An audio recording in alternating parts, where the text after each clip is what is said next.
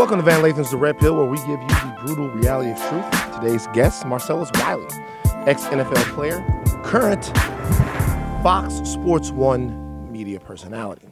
Uh, I've known Marcellus Wiley for years. He is someone who is very outspoken, very opinionated on a great many things. Um, and now he is on the show Speak for Yourself with Jason Whitlock. On the show, they cover a bunch of different topics that range from sports to politics uh, to pop culture. So I wanted to get Marcellus on here and have a very spirited debate with him on the current culture of the NFL, about his NFL career. We didn't too much debate that. He just talked a little bit about it. Um, but more specifically about his feelings towards Colin Kaepernick.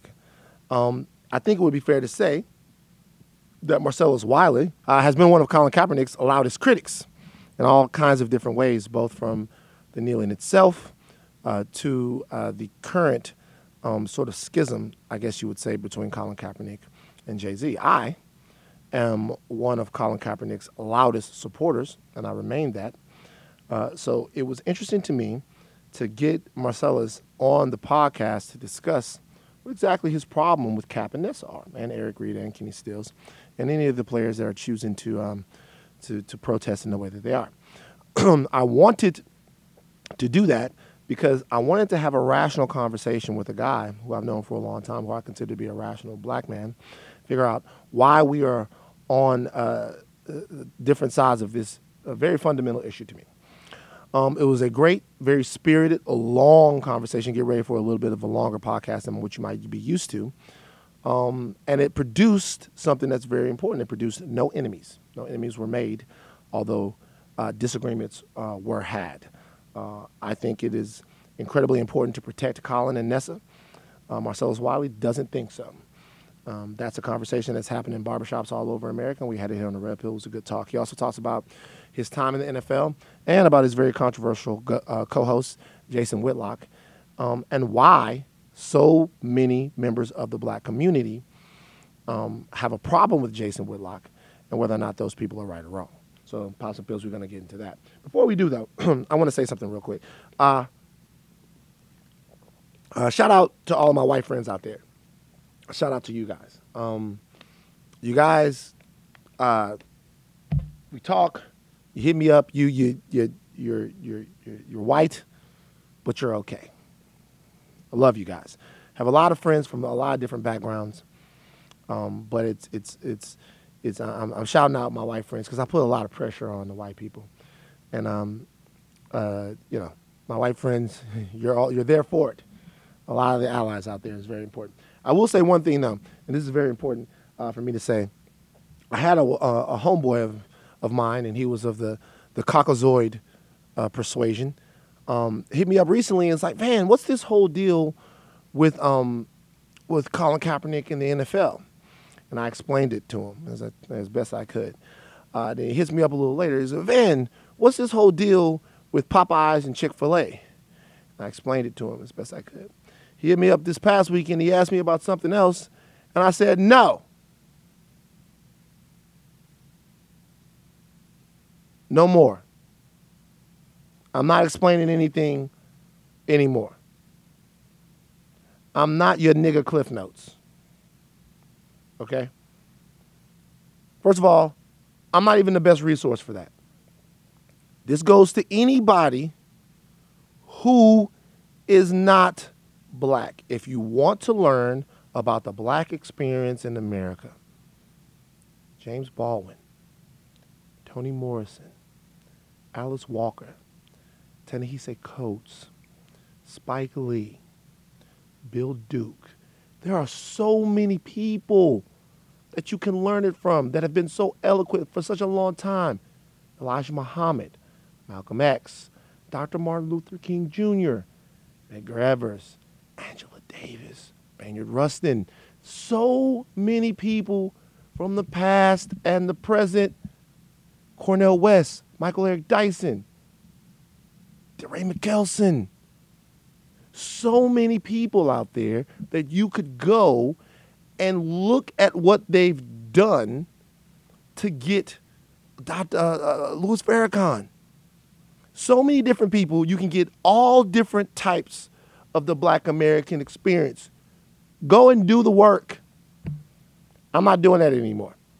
I, I, listen, I'll have the conversation with anyone. I love talking about my people. They're beautiful. But as far as summing it up and giving it to you, no. Go do the work. Dive into it. Because it, it doesn't it doesn't matter anyway, because all we do is explain the same shit over and over and over again. You know, it's the same cycle. Christmas and the holiday season is coming. We know that when the holiday is coming, uh, that means that white people are going to fuck up. And sometimes they don't want to even try. It's going to be Christmas coming up. I bet you this Christmas there's going to be a problematic headline like how Kim Kardashian invented Kwanzaa or something like that. She's going to celebrate Kwanzaa and then she's going to have started Kwanzaa. Okay? We got a little bit of the summer left. Before it's over, I guarantee you a white woman will have invented box braids. Then what happens is, after that happens, somebody comes to me and they go, Van, explain to us why Kim Kardashian didn't really invent Kwanzaa. Or Van, explain why it's not okay to say that some uh, uh, Caucasoid lady made box braids okay. Then we explain it, you forget it, and you do the same shit again. What I'm saying is, for anybody, not just white people, black people, all cultures, if you want to really understand a different cultural perspective, take the time to dive into that culture. Not just from what you read or watch, try a diverse set of opinions from all over that sort of cultural sphere. Do the work though. Because you don't have to continue to do it if you're around real people, listening to real people and the luminaries from that spot, you'll get an understanding of it. As for me, not the nigga Cliff Notes anymore. I can't tie it up in a bow. I, I got too much other stuff to do. Okay, it's I, I, I love I love we can talk, we can be pals. We talk about the issues. As far as explaining to you, I'm not even qualified to do that. There's no one black man that's qualified to do that. There's no one one black woman. Actually, that's not true. Um, black women probably could do it. They, you know, they explain. They're good at that. Yeah, but I don't even know if you guys want it from them because they're gonna give you the real a little bit too much, and then your fucking head's gonna pop. They're gonna look at you. Well, I tell you what, I'll tell you about the problems yo people created. That's how it's gonna go, and I don't know if you guys really want that, but yeah, black women probably could. Very few things they can't do, um, but uh, uh, don't do it to me no more. Okay, we can I'll, we can talk about other things. All right, like we can talk about stuff. I don't know. I don't know. I'll tell you one thing we can talk about. Uh, uh, one of my uh, white homeboys, he uh, this past weekend he built a birdhouse. Let's talk about that. That's some shit that none of my black homies would ever do. If they did do it, they definitely wouldn't tell me about it because I put the drive on your ass. Spend your whole Saturday building a birdhouse. Talk to me about birdhouses or little baby bird baths or something like that. Little stuff like that. You know, you're back in the garden, you're doing shit. That's the white shit that we could talk about. Don't ask me about my culture anymore though, because I'm sick of it. It's been nearly 40 years of this. So I love you, but no more cliff notes. Not here. Not for me. All right. Peace. Love you guys though. Love you. All right. Marcellus Wiley um, is coming up real quick. Before we get to Marcellus Wiley, I would like to say something else.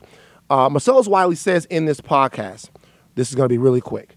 Uh, at, at, a certain point, he says that Colin Kaepernick has had offers from uh, opportunities from a lot of different NFL teams, and for some reason, he's either squandered those opportunities or he's turned them down. That is a narrative that I am hearing all over the place that Colin Kaepernick has had offers to play on NFL rosters or opportunities, and he's either squandered those opportunities or turned them down. That is Marcellus's take. That is some, something that's going around. I would like everyone to know before this podcast even starts that the people that I talk to that are close to Colin Kaepernick and that are in the know about his situation with the NFL as it relates going back to 2016 are adamant that that is untrue. They are adamant that Colin Kaepernick has not been offered a tryout, not been given the opportunity to actually uh, play on the team or sign with the roster. He has never turned down an opportunity. There have been no opportunities, and that he is being blackballed. So you're hearing that a lot of different places. You're hearing those rumblings come out a lot of different places. Interesting that they're coming out now, but the the sources that I've talked to that know this situation intimately are adamant that that is not the case. All right, we're out of here. Pop some pills. Good podcast with Marcellus Wiley. White people clap for Marcellus Wiley. That's messed up. You do them like that still, huh? I, I, I heard your boy get at him say, "Why don't you make everyone clap?" That was so funny. That was one time for David Oyelowo. I don't get that. Everyone, no, you nah, because we we doing it. White people once again clap for Marcellus Wiley and Mexican Crystal. and Mexican, huh? Yeah. Um, no, but we were talking about. Here you go, my brother. We were My talking about Max and Marcellus. We just, I know, obviously you've moved on to good play, uh, to bigger places. Yeah, But that's yeah. where a lot of people first got to know They the uh, the the media side of Marcellus Wiley. Right, right. That's where a lot of people first got to know. Well, yeah. I mean, if you are later to the game, like it was a local radio show that just went maybe international in terms Yeah. of its popularity. Um, but I was in the game. I retired in 06, 07. You had been on E ESPN. So I've been on ESPN, but it's weird. Like when you do TV, you don't hit them in the same places as you do if you do radio. How do so, you mean? like when you do radio, people are so in tune and so intimate with the experience because it's just you're coming through the ears directly to the brain where there's not this overload of sensories. Like when you're on TV they looking at your tide and they looking at oh is his makeup messed up? Is he looking at me right, before they even really digest what you just said. Radio man it it, it distills that. It Right. just gets it down to the to the finite details of like boom Yeah. I'm talking right to you You know, one of the first times that I really realized that maybe I could do this a little bit more was because I called into y'all show. Mm. I called into y'all show and I forgot what exactly we were talking about. We were, somebody had said the N word or something like that, uh-oh and I called into your show and I was and I was I was talking to Max. And whenever you can make Max shut up, Ah, you won. you won. You won. Whenever you can make Max shut up, you won. And he listened to me, and then I got off the phone. Right. And Max said something like, "We can't let callers filibuster this." You know me, I'm gonna talk a lot. Right, right. The whole thing. Right. So, let's talk about where you are now. I am. Speak for yourself. FS1. Whitlock and Wiley. Right, right. Jason Look at your face. fucking Whitlock. Yo, boy, he been on here before me, and, Yeah. and I'm your boy. You've been to my crib. We've hung out for real officially. I thought you was my dog, and then I, Whitlock on the show before me. But I'm gonna let you live. Whitlock. I just had to get that out the way with Whitlock. Um, th- th- there's so many opinions about Jason Whitlock, and I I obviously know. have my own. I got mine too. what do what do you find about Whitlock? How do well, like? Hmm. There's a lot of people who think that Whitlock is a troll. Some people that say he is an attack dog for the status quo, the establishment, the white man, if you will. Okay, let's go there. Let's go there. I wore this shirt on purpose. You wore to keep it Keep it 100. Keep it 100. We got to talk all the way through this. Your thoughts about Jason Whitlock? It seems as if he has a lot of negative things to say about very prominent black people. Ah, y- yeah. Uh, I can understand if you try to piece meal this together, you're gonna look at it and say, "Damn, he coming at brothers like that." Yeah. But one thing, let me start all the way from the beginning. I I knew Jason Whitlock, just a prominent journalist. He, I mean, hate him or love him, you gotta Great give him his, his props. He got stripes on, Great you know. writer. So, uh, being an active player in the league, I heard about him, and you know, he would take his shots, and probably the stories where he was actually applauding the players, people just glazed over. So. Uh, I remember he wrote a story about Sean Taylor that I disagree with, and this is when I was in the blogosphere and being a, a player. So I wrote a response, and uh, we were on the opposite side of that story. But fast forward, What was the story about Sean Taylor? Do you remember? um, uh, to paraphrase, I think like Sean Taylor's life, lifestyle kind of contributed to him being in the position and the predicament he was Rest to in peace, sir. ultimate oh, rest in peace Yeah. to ultimately his demise and, and him being deceased. And I disagree with that based on the uh, situation. Um, but Max and I always loved Jason, respected him. He was an original thinker. He came on our show before. So I had this healthy respect for him because one, I hate the echo chamber. I hate when I go somewhere and everybody like, yeah, yeah, yeah. And I'm like, why am I around y'all? Nobody's challenging my thoughts. No one is layering my thoughts. No one is combating my thoughts so I can get to a higher ground, higher place. That's why Max and I work. Even though we have similar interests and backgrounds, we look at them completely different, and we were able to always find unique ground. So I respected Whitlock for that. So he comes on a few times. I was like, whatever. You fast forward to when my contract is up, just like a normal football sports contract at ESPN, and I was getting recruited by other other uh, entities in the business. So Fox is obviously one of them. And Whitlock and I start breaking bread, And and you know the business Fox at that time and at this time was rolling out that bread. yeah, yeah, that's what they do. Fox was Fox was Fox is, is making a move. They're Yeah. being competitive. Yeah. So they recruited a lot of big time talent. Shannon Yeah. Sharpe, um, Skip Bayless, Colin Cowherd, Colin- Jason Colin Whitlock. Jason Whitlock. So they got a lot of guys. Throw my name in there now because you know what? Damn right. All the OESPN. You Right, know, we yeah. all over there, mustard on the beat, bro. So we trying to eat. And um, it, it's funny. Jason is this. Everybody gets it, but I understand when it's your own and you get it, it feels different. Duh. You know, the truth hurts, especially when you know that person, when you feel like you have something shared in your experience. So, Whitlock is very principle based. Like raised in the church, daddy told him no excuses no matter what. And um, I don't think his politics are conservative necessarily. I don't know his politics, to tell you the truth. I know his viewpoints are very principle based. Loves football, loves family, loves the church.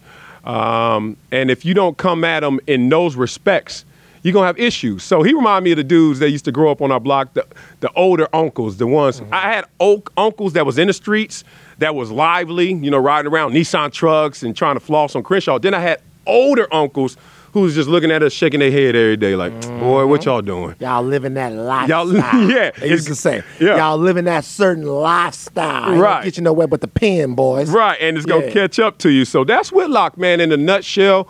Uh, principle based. Doesn't matter who you are, you're gonna get it. And I really respect him because he's fearless. He goes there and he backs up his viewpoint mm-hmm. with his facts. Now, his facts are like all of our facts based on experiences and you out there actually looking into what's reality and what's supported by numbers or other objective measures. Like all of us. Mm-hmm. We always forget that part of this is your lens, how you see it, how you perceive it, on top of all the objective facts. So I respect him because every day he puts in the work and every day he's going to come with his unique opinion. I, I think my issue with him is that I see the criticisms that he has against white a- uh, white athletes or white people in sports Mm-hmm. as being more based around the game, and some of the criticisms it seems like he has with black athletes, uh, besides the thing that he wrote about Serena Williams back in the day, Oh, yeah. like you know, Yeah. yeah, you know, you- you know what I mean, has to do more with things that are outside of the game. Like you, like when you talk about LeBron James, and you assert or you accuse of LeBron James of making his kid's basketball game about himself. That speaks directly to the heart of not just LeBron as a person, but as a dad. Mm. Because if you're telling me that a dad would go to a kid's basketball game and want to make that kid's basketball game about him, you're essentially saying that he's a defective father. Like you and and and That's know, a leap right there, but I'm gonna give you that. I mean, that's how you received it. well, if you if you're if it, to me, you're a bad dad if you go to your kid's game and you make it about you. Well, let's be real about this. Um, To me, so that's so that's so you, with one- lens, that's my lens. one, um, I don't protect my co-hosts. I go at Max, I go at Michelle Beadle, I go at Whitlock if they deserve it on air if you Why watch. Yeah. And certainly in these situations, I respect them fully, but I will tell the truth. Um, don't look at me, y'all. One, uh, don't look at this picture of me through that frame. Like I, I- it's funny. I know that comes with the territory, Yeah, yeah, but everyone looks at you through that frame. I know you get that from TMZ. Like they look at you Uh, through. yeah. Yeah. Right. I'm not even saying I'm not even saying Right. don't keep doing it. Just Right. just acknowledge that's what you're doing. One. Yeah, right. Now let's talk about a, a dad who goes to a game because I eye roll every time I'm out with my little man at his activities Mm-hmm. because there's not only a dad who's doing too much, Mm-hmm. there's a mama doing too much, and there's a coach living vicariously through a four year old. Yeah. I see it all day. Now I'm not taking shots at you, but don't act like there is not a huge population of people who are not trying to live through the next. These are kids that look like lottery tickets at minimum, a scholarship, and LeBron doesn't need any of that. But the same eye roll I give to a dad that I'm like, damn, why is he on the court? Damn, why is he yelling? Damn, why is he like taking attention away from his son? Is where LeBron maybe stepped over that line. I love LeBron saying, I'm a part of this team. Like, a superstar just getting in the layup line. It wasn't even his kids that was doing it. It, Right. right, Right. right. And so I talked. To I the, love that. I talked to the director of the tournament, and they said that as far as the people there, they dig that. They Yeah. Mm-hmm. love that. It, draw, it draws eyes to their tournament, and LeBron is so engaged, and especially when you look at that type of story with a brother who didn't have that and longed for it. Yeah. To me, sometimes when I'm looking at that, I'm like, let's say you feel annoyed by that. Why use a national platform to shoot at a man for father and kids? Well, look, let's not also validate overcompensation. Like, Mm-hmm. okay, we understand, LeBron, you didn't grow up with that, but we can't let everything you do that's in excess just be validated by, oh, you didn't grow up with that. Right. Like, there is equilibrium here we got to respect. Right. And LeBron did this the year before. This is why I tripped off of. I, because I live in this world of sports entertainment. Got Yeah. to, got to do my research. I'm a nerd. I love my computer. He did this in 2018. Nobody said a damn thing. It comes out in 2019 because his likability suffered. You come to the Lakers. First thing LeBron does is land. He says, "Hey man, come to my Blaze Pizza in Culver City or wherever."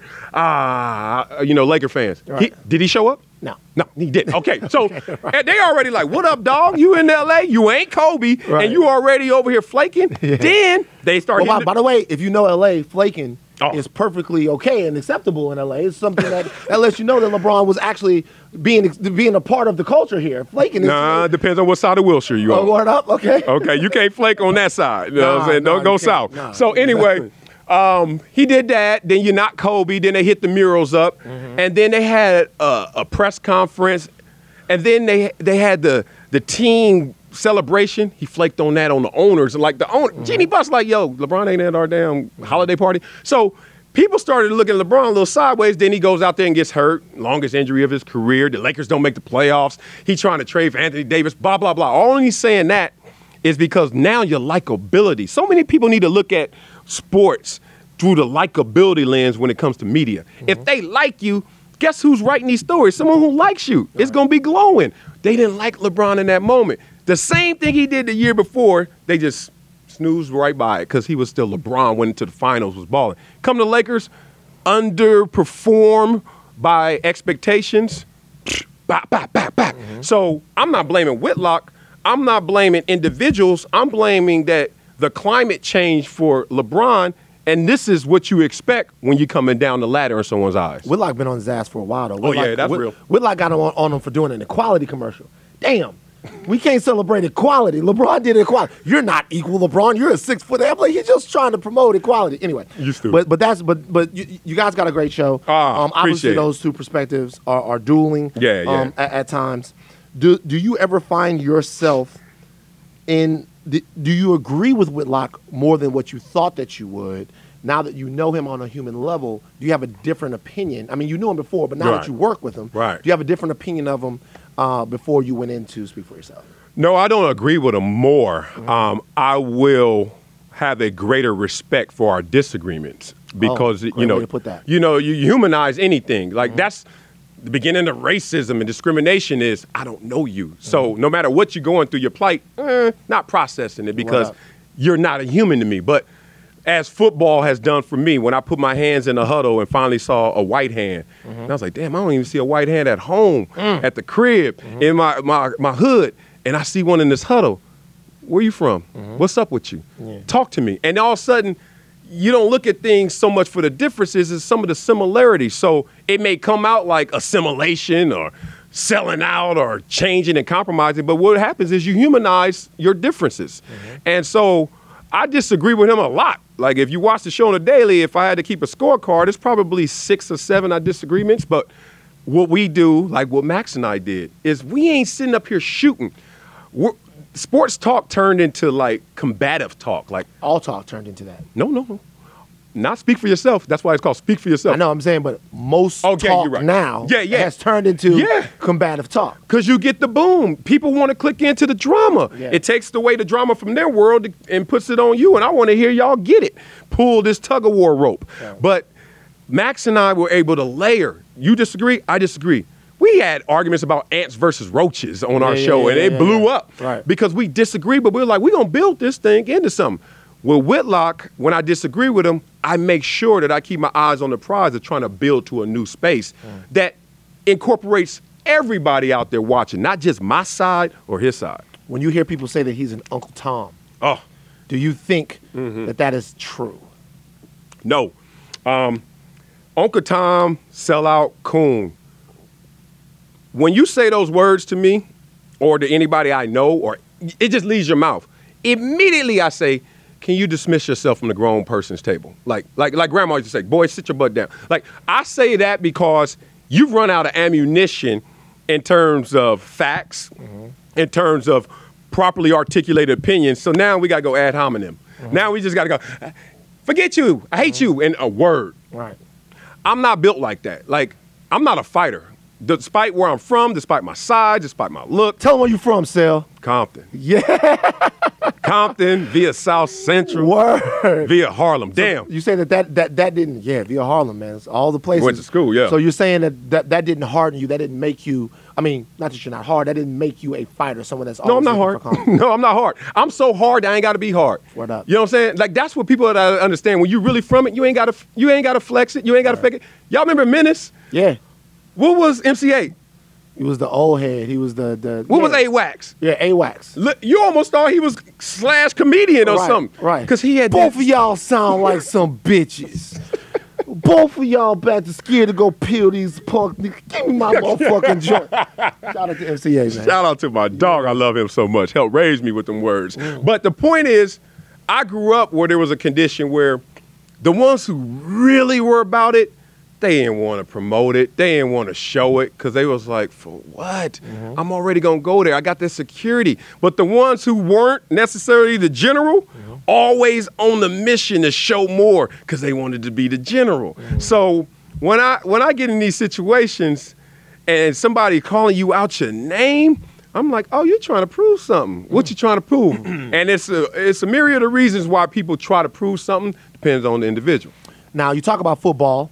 Um, obviously, you had um, an incredible football career. Oh, it's gotten better since I, pl- I stopped playing. I tell you. It was damn good when I retired. Now it's incredible. Well, no, you had to. I Nah, I did that. I tell you what, I look at it. I did that. Like to get to where you were, to be drafted as high as what you were, Yeah. make it to the NFL, Right. have what 10, 11 year career, Ten years. 10 year A career, decade up a, in there. a decade in the NFL. I was just, and this is no disrespect to any of these guys. I was just looking at like Peyton Hillis. We were just looking at Peyton Hillis stats today. Mm. Yeah. Peyton Hillis is 32 years old. Right. And you, you know what I mean? And you think, damn, like it's his football career is is over. And you look Mm-hmm. at so many of the guys that were so big, 31, 32, 33 or whatever, they didn't get a decade in the league. They didn't get they, they some of them got 4 or 5 years. Mm-hmm. So if you play 10 years in the NFL, that's a big time. Yeah. So what did you learn from football? Cuz you obviously you showed great football promise early in your life. Yeah. Then you go to Columbia, Mm-hmm. which even that, you know, is a lot different from from a lot of people wouldn't have gone there right. we, we hear so much about football. What did football teach you, if anything? Oh man, starting from the beginning, uh, seven, eight years old playing football. The first thing I learned uh, is that I had a talent that needed more than just talent to be properly groomed and blossoming. Um, think about that. Like I'm in a huddle, and I'm faster than you. I'm in a huddle, and I'm more agile than you and quicker than you. But that doesn't mean guarantee success because you can still tackle me. And I remember being young and like, damn, I got to work at being good. I was just I got to work at being good. yeah, that was the first thing I learned from football. Because I was like, he ain't better than me. We race each other. Please, I give you a 20 yard head start and beat you in a 20 yard dash. I was that kid. Right. But I was like, damn, I got to work at being good. Because I got the ball and I would score literally four minimum touchdowns a game. But I got the ball 15, 20 times. What was Yeah. happening to the other 10 carries? They Yeah. get me. Right. So the first thing that clicked with me is like, you got to work at being good, dog. Mm. And then the second thing was, like I said before, I start seeing different complexions and different backgrounds in my same huddle on my same team. From there, you start to really get from football pain tolerance, work ethic, oh man, discipline, dedication, all that corny stuff on the locker room mm-hmm. when you walk in. But it was real. And then you learn how to fight through adversity. And then you learn not to be scared by physical presence. So when someone walks off a bus and you young minded or you just getting into the game, you see 6'6, 330, you think he's great. Right. He's too big. Look at all the muscles. But when you play football and you put him on his back, Yeah. and then you realize the 5'8, 170 dude puts you on your back, Right. you start to know which way is up. Word up. Never judge a book by its cover. Mm-hmm. So I think my decisions were heavily navigated by my football experience, but then it clicked. Football is a means to an end. It's not my identity.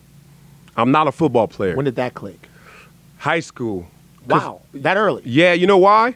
Because I was, when I tell you I was the shit, like in Pop Warner, I'm top five ever. Right. I got tapes to prove it. If You're day a we're top five. You're a top five Pop Warner top five running back Pop Warner ever. Getting recruited. I couldn't even get chili cheese Fritos. I go to the snack stand after my game. Right. It was literally recruiters like, yo, we got to talk. Right. Now, this is pre social media, so I don't, Yeah, yeah, yeah, I'm not yeah. Bronny James and all Yeah. them. But yeah, it was a Yeah. problem. I was like, okay, cats. Parents walk up to me. If you stop number five, we can win. I'm like, I'm number five. Get your finger out my face. Everybody in my face. I'm smoked. I didn't lose a game till I was in my fourth year, and that was my championship game. So we like 50 and 0 before my championship game first loss. Mm-hmm. So it clicked when I'm winning national track championships, setting national records, and I'm killing it in football. And I'm a nerd. Like I was a nerd first. Up. Academic decathlon, all this spelling bee. And I'm like, boom. All of a sudden I had Osgood-Schlatters in my knees. Had it too. You had that? So the Yeah, growth where, spurts where, up. where the, where, yeah, where the where the, the it was off the tendon a little bit, Mm-hmm. and like I had to wear a cast on. I had to wear a cast on my left knee. Yeah, And for a whole time, and like I had the same thing. Same thing. Mm-hmm. And it shot me down. Like I went from woo to uh, which was still nice, Right. but it wasn't that But what, what, what shot you down about it though? Because I could, I wasn't coordinated. I wasn't as fast. It's it robbed me of a lot of my athleticism. Yeah. So it shot me down. And then I realized, first thing I realized is like, damn, when you ain't that guy, Yeah. there is a lower class, Mm-hmm. and there are classes on any team, any situation. I was like, oh, they're not laughing at my jokes the same. Mm. Interesting. Oh, coach ain't just looking me in my eyes all the time. When he talks about us winning, he used to look Looking at you. only me. I was Yeah. like, no, they got a block. Right, right. but now he's just looking like all y'all. I'm like, oh, y'all what happened to me? Right. And then I was I was getting sorrier. I wasn't as good, just being Mm-hmm. real. And then it clicked. Like, you ain't no damn football player. You play football, so let's play the game. Mm. Rules changed for me. And then once that happened, uh, I started looking at the schools that were recruiting me differently. I, I changed my lens. I was like, nah, I ain't going to no football factories. Much respect to all those who went to the big football schools. But I was like, that's a four year mesmerized experience. And they were talking about jogging suits and the, the gloves and all the girls and the stadiums. And I was like, you know, there's a means to an end. You're going to be, like you said, Peyton Hill is 32. How about you going to be 22, bruh? And you gave all of your opportunities up to go to a greater academic school to do what? To be second string, four star recruit at a big school just so you went to some bigger parties? I start making different calculations. Respect to all who did that. And, that, and that's why you chose Columbia. What what Yeah. specifically made you choose Columbia over who recruited you first of all? Um, what schools? Yeah. UCLA. The top schools was UCLA, Cal, Berkeley, Columbia, uh, Arizona State. Um, that's why I narrowed it down to. And you So- chose Columbia over those schools Yeah. because One, it was my recruiting trips. Really, I didn't choose it like first. I still was a 17, 18 year old caught up. Yeah. So, you know, I'm like, I came back from my recruiting trips telling cats, yo, man, I went to UCLA and this and that. And they, like, all my boys, all my peers, damn, man, when you go up to Rose Bowl, come on, man, you gonna hook your forehead. I'm like, Yeah. yeah, yeah. And then I remember telling my teachers that, and they were like, "Oh, that's cool, that's nice, congrats, man. You've been working hard, I, uh, you know, tremendous success." But then when I went to Columbia and came back, I told all my boys, "Man, I went to Columbia." What? Columbia? What that's at? Where that at? they, they- they were like, "Is that in South America?" I was Right. like, "Damn, dog, this is what I'm dealing with." Right? right. But then I told my teachers the same thing. Their eyebrows jumped off their jumped head. up. Go there Opportunity of a lifetime. opportunity of life to go there. And I was like, why? And they started to break it down to me. And I still was caught up, but I was like, you know what? If I'm truly going to be engaged to this is a means to an end, I got to have the greatest alumni base I can have that's going to be uber successful. And let's be real. I'm gonna be a big fish in a little pond. So if I can't ball here and get out of here, Jerry Rice went to a small school, Walter Payton went to a small school. Shout out to the SWAC, both of those guys. Right. Yeah. So if I can't go to a small school and get it, I ain't gonna blame my school. Mm-hmm. I'm gonna blame me. So I rolled the dice and went out there. What did you learn there? Oh man. terms- Being being a guy like that in an Ivy League environment, what did you learn at Columbia? What's the biggest takeaway? First thing was like social shock because I love New York just in fantasy. Mm-hmm. Because I'm I'm born in 1974, so when Breaking comes out, Beat Street, Rainbow, and all that, Right. I was like, there's only two cities in the world that I gotta just touch. Right. Is L.A. and New York, and I'm already in L.A. Yeah, so let me yeah, get to. New York. So they had a, a leg up because of that. But beyond that, the social shock, like just the city is pedestrian, everybody walking. In LA, everybody driving, so that was weird. People cursing you out like like civil workers, like the, like like the dude who's supposed to take my bags and stuff. Right. You like motherfucker, hurry up. I was Right, like, right. you want a tip? like this dude is on my head. Um, it was weird how I was kind of caught off guard. You see 20 dudes in New York in front of a bodega or in front of the, the, the brownstone. That doesn't mean a damn thing in terms of criminal element or like, yo, what's up? Or you won't smoke. But in Compton, in LA, you see 20 dudes in one huddle. You like, what's up? Yeah, what's happening? What's going down? Yeah. So that was weird to decipher. And I think beyond that, when I got into the classroom setting on campus, I learned there's so many pathways up to the top. Mm. I learned that if you go to Runyon, yeah, you go on the cement or you go on that one dirt trail, but if you really stop and breathe, there's so many damn ways to the top Mm-hmm. of this. So because you're in class with people who are fourth generation and some people it's, Right. it's so when you look at the billionaires because when we talk about success as african americans typically we're talking about people who are ridiculously exceptional at something Mm. that everybody tried to do right Yep. yeah I, I don't know anybody who's tried to start like a shipping company you know what i'm saying Yeah. i don't know anyone who tried to start like a mail company or Yes. a loan company Yes. but when you look at the billionaires like when you look at like the con guy or De- like it's all like and, and in 19 fucking 66 is when he got his first loan to start JW uh, Morgan Shipping, and then it grew into a conglomerate. Boom. And it's all of these things. So, or, or, or all kinds of different ways, things that people have done that are outside of what we're told to do. Bingo. Even the doctor lawyer thing that, that, that we're told to do in order to be successful. Yeah. And when you're at a place like Columbia, you're seeing those people. You're seeing them, and like you said, their offspring and the success and the Mm-hmm. generational wealth is actually being materialized in your face. One cat got twenty-five thousand dollars a month for his allowance and got dropped off at school in a helicopter and tried to downplay that. Right. And it, it, it, it, it, it's such a part of their DNA and existence that they actually feel shame. And I was like, what the hell? That's aspirational if your family got you set up in those situations. So I learned that like like you said, Dr. Buss, man, he started he started to become a billionaire off of seven hundred dollars that he saved up with his boy and start buying bought one piece of property. Dr. Buss in like Yeah. the seventies, and then boom, boom, boom, and now he was Dr. Buss. Right. So I'm with these kids and the kids of them, and they're they're telling me stuff that I just never heard. Like one, we had maybe four players in the NFL that were Ivy Leaguers, but we had six owners.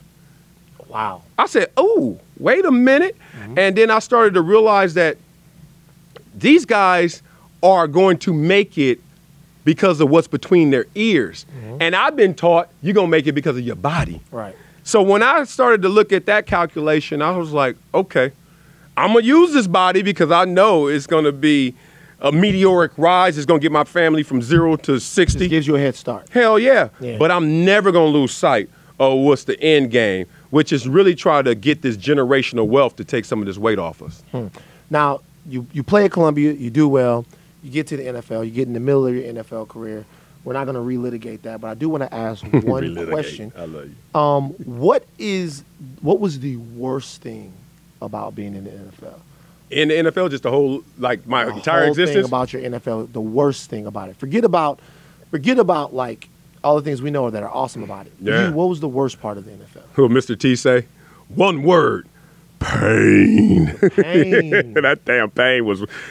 Okay, I got two. I got to answer this twofold. One is the the toughest part is the pain that you have to go through to just get it done. Like the rigors of the game. Like football is a presentation of and a wall in front of you every single play, every single day. Think about what football is for real. It is moving another man against his will to progress down a field. he doesn't want you to go, and I got to get there. So everything I did was based on resistance. And then guess what? I feel that, and he felt it too. And I, he probably felt it more than me because I was successful. Mm-hmm. But still, you're gonna know you've been in a fight even if you win. Mm-hmm. So the pain, the days I couldn't wake up and just walk to the bathroom.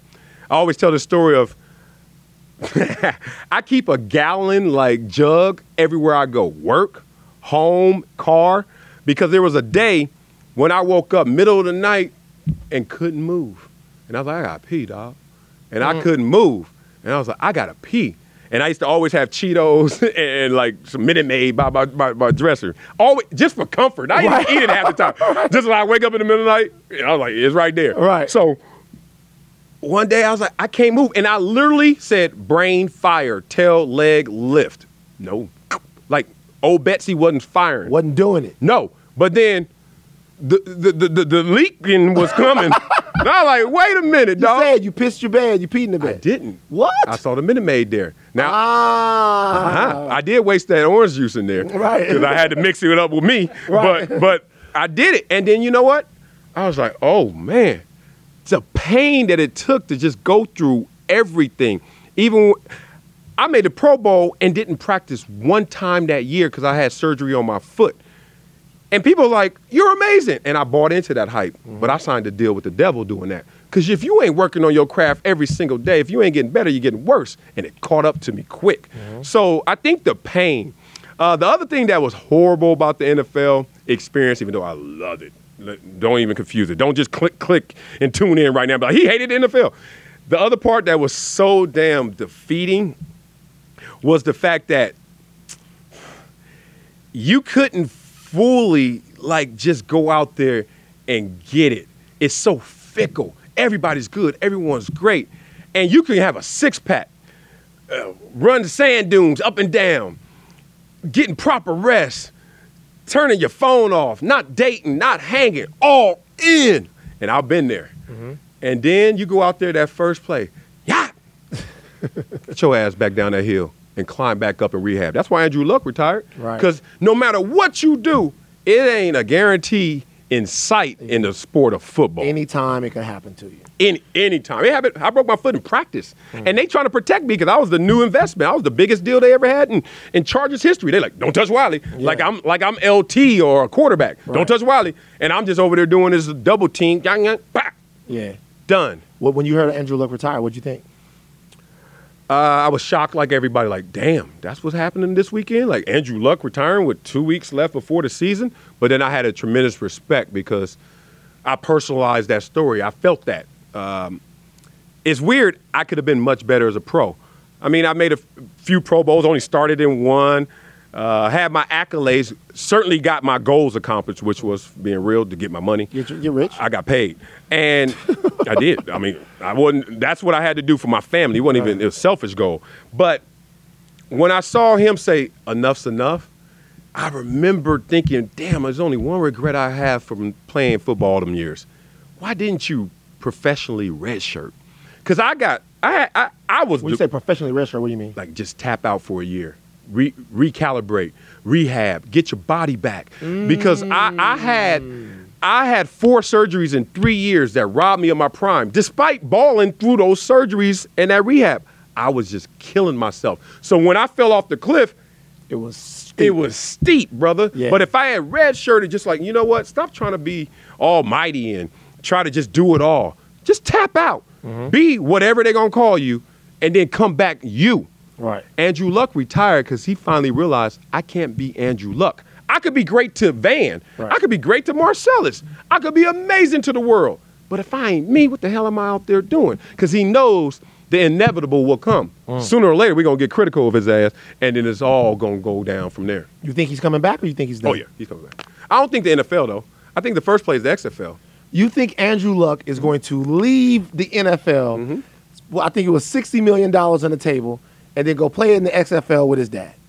Yeah, because the XFL gonna be real. First of all, don't don't don't well, laugh at that business I'm plan. Not, listen, I'm saying the, the, they tried the XFL before. Oh, don't do that. And it failed. Yeah, Bill Belichick failed in Cleveland. Well, and, well, well, in New England. It's not a league. Huh? That's what I'm saying. So, so you, you're saying it's to you, it's viable that he would leave the NFL and go to the XFL? Look, I'm over here being, I'm over here wishing and putting it on him. I'm Right. mapping my wishes on him. But wouldn't it be amazing if he rehabbed, recalibrated, red shirt, and then his dad's like, "So what you gonna do?" He's like, "Dad, what what we gonna do?" What we gonna do, Pop? like your league needs some pop, wherever it is. Andrew Luck joins that league.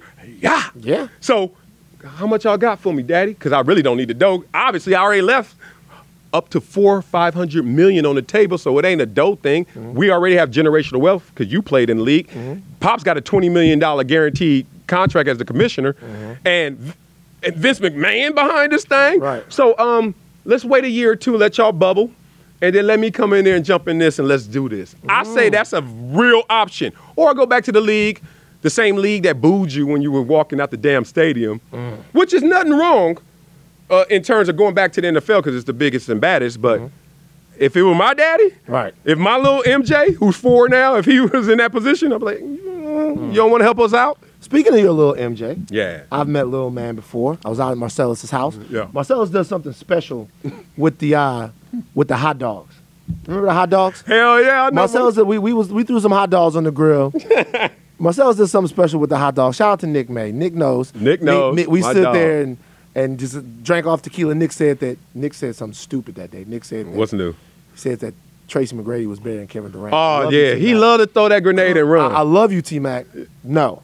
Okay? like, um, but uh, your son, Mm. like, obviously, with with um, your wife as well, she is a, a athlete. yes. and her- More athletic than me. right. So your son is probably, most likely, unless something happens, going to have a genetic head start you think? um, over a, a lot of other kids. right, right. You, um, it seems to have gotten a lot of enrich- enrichment from football. Mm-hmm. How do you feel about him playing? Um, one, he can play flag football up until the high school years. Now, if he's a rising ninth grader and he's like, Daddy, I want to play tackle football because one, I love the game. Two, I will be dedicated to the process. Three, I hope to get a scholarship. And four, I want to go pro. Me and him gonna go to his favorite restaurant, and we gonna book a table way in the back, and we gonna talk for hours about the good, the bad, and the ugly. And if he, at the end of that conversation, is still committed to that grind, go ahead, brother. But before then, I'm gonna protect you from yourself like a corner man. Mm-hmm. I was 11 years old, man, bleeding at my elbow in, in class, sprained knee, you know, getting therapy between elementary school and practice. the hell? but you know what drove that? I ain't gonna lie. The the, the, the want to get out of your, your The conditions, my, Yeah. my, my, my social class. I mean, my mama was smart as all outdoors, but she had two kids at 17 and 19. Mm-hmm. And I come from a very aspirational family, even though the outside world maybe can't see it at first glance. My grandmother uh, was in Watts, California when the Watts riots happened. back in the '60s. Yeah, and she had her little spot over there.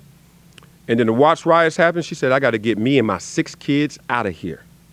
So, in the in the same spirit of being aspirational, she moves from Watts to Compton. Now, people don't know Compton used to be white, Mm. Very nice, yeah. very nice and Yeah, yeah, yeah. white. Right. My grandma moved to Compton. Then Compton, Kevin Costner from Compton. yeah, yeah, Yeah, yeah. yeah. uh, Paul Tagliabue from Yeah, Compton, I think, or something, something right. crazy like, damn, Yeah. where he live at? By DJ Quik or something. So I'm like, I'm like, that's my family. My mom has two kids that, by the age of 19, and she's like, my kids are not gonna grow up the way I'm I grew up, the way I'm living. And she was a straight A student. My mom said, we gotta move somewhere better in terms of school systems. And that was her first thing and we moved from Compton to South Central. Mm. Now think about how that like wow those seems like small incremental steps, but they were huge leaps in our family. So I'm living like hoodish. Mm-hmm. I'm right on. I'm off Slauson, so it's hood, Yeah. but it's like damn, I'm so close to Windsor Hills and Ladera Heights. Right, right. And I'm like, I want to be there. Right there. Park, and I'm like, yeah. Oh, my boys! I used to go to school with cats that had a house, and my apartment was like the size of their living room. word up, yeah, yeah. And I'm yeah, like, yeah. damn, I, all four of us sharing the bathroom. right. I- So I- you could see it. It Mm. was right there. bruh. So it gave me a drive, but it also just defeated me because I was like, damn, I'm sharing a bedroom with my sister. That's not even a bedroom. We lived in a one and three quarter bedroom apartment. So our fourth wall was a sheet. A fourth wall was like curtains. It couldn't. It wasn't a wall. So whatever my family did in the living room shared space, Right. we just was through osmosis living it. Right, right, right. They watching Eddie Murphy Delirious. We watching Eddie Murphy. Y'all go to bed. Y'all better not listen to this and can't watch this. What the hell you you talking about? I'm two wall. Why would you take? We go here, right? Right. So Mm-hmm. I live. I grew up faster than I desired, but to get back to it, man, when you living in that existence, it tells you a lot. You start to get a greater perspective, and I started to gain a perspective to always be inviting to new opportunities, even though some of them hurt. To new information, even though some of it hurt because it went against the grain of what I was conditioned to knowing. Hmm. So, we're on the subject of the NFL. Let's talk about someone who has a brand new affiliation with the NFL. One Sean Corey Carter, Ah, better known Jay Z. as Jay Z. Jay Z. uh, one thing that I know that we vehemently disagree on Oh, okay. um, is Jay Z's uh, and Roc Nation's new partnership with the NFL. Oh, okay. Um, we don't vehemently disagree on Jay Z. I like Jay Z. Yeah, yeah. Jay Z. Is he top five for you? As far as rappers, Yeah. What you mean as investors? Yeah, as a rapper. hell are you talking Uh, about? He get, what are you talking about? yeah, he's definitely top five. It, Like, listen, Okay. this, this way I look. he ain't top five for me probably, but in terms of success and accolade and goat, Mar- yeah. Marcellus. But in terms of like Marcellus. combine numbers, Marcellus. come on, man. Marcellus, Andre 3K, Marcellus. Lil Wayne. Hold on, before we Nah, get, like before we Jheri Curl Ice Cube. shit, Oh no. before we get to the NFL shit, I got three off real are you gonna tell me right now that Jay Z is not a top five rapper of all time? Rapper or you mean artist? Nigga, I, said wow, rapper. you went there. Like, like, like, like, like, like, like He know I don't use the N word no I more. Know he, I, know I can't even fire back. Right. Jay Jay Jay Z is not a top five rapper of all time. Rapper, I wouldn't say that. I would say artist, success. Like, is Tom Brady the GOAT at quarterback? Obviously. But in the combine of quarterback skills, which well, I would think rap skills, you hit me? Eh, com- eh, Okay. Huh? You Okay. know what I'm saying? We'll- Six we'll- Rings okay, wait, is wait. We'll- amazing. we'll- we'll- we'll- we'll- All them a- albums is amazing. We'll table the Jay Z Yeah, Roc. Nation thing for a second. You don't wanna argue me No, no, no. I'll come back. No, we're gonna stay here. So, so this is the way I look at it. Y'all AC, y'all on a budget in here? The AC. So, so thi- this is Nah, thi- this is this is what this is the way I look at it. Jay Z is number one in one category for me, and number three in another. That's where I'm at. But but, But not he's in top five.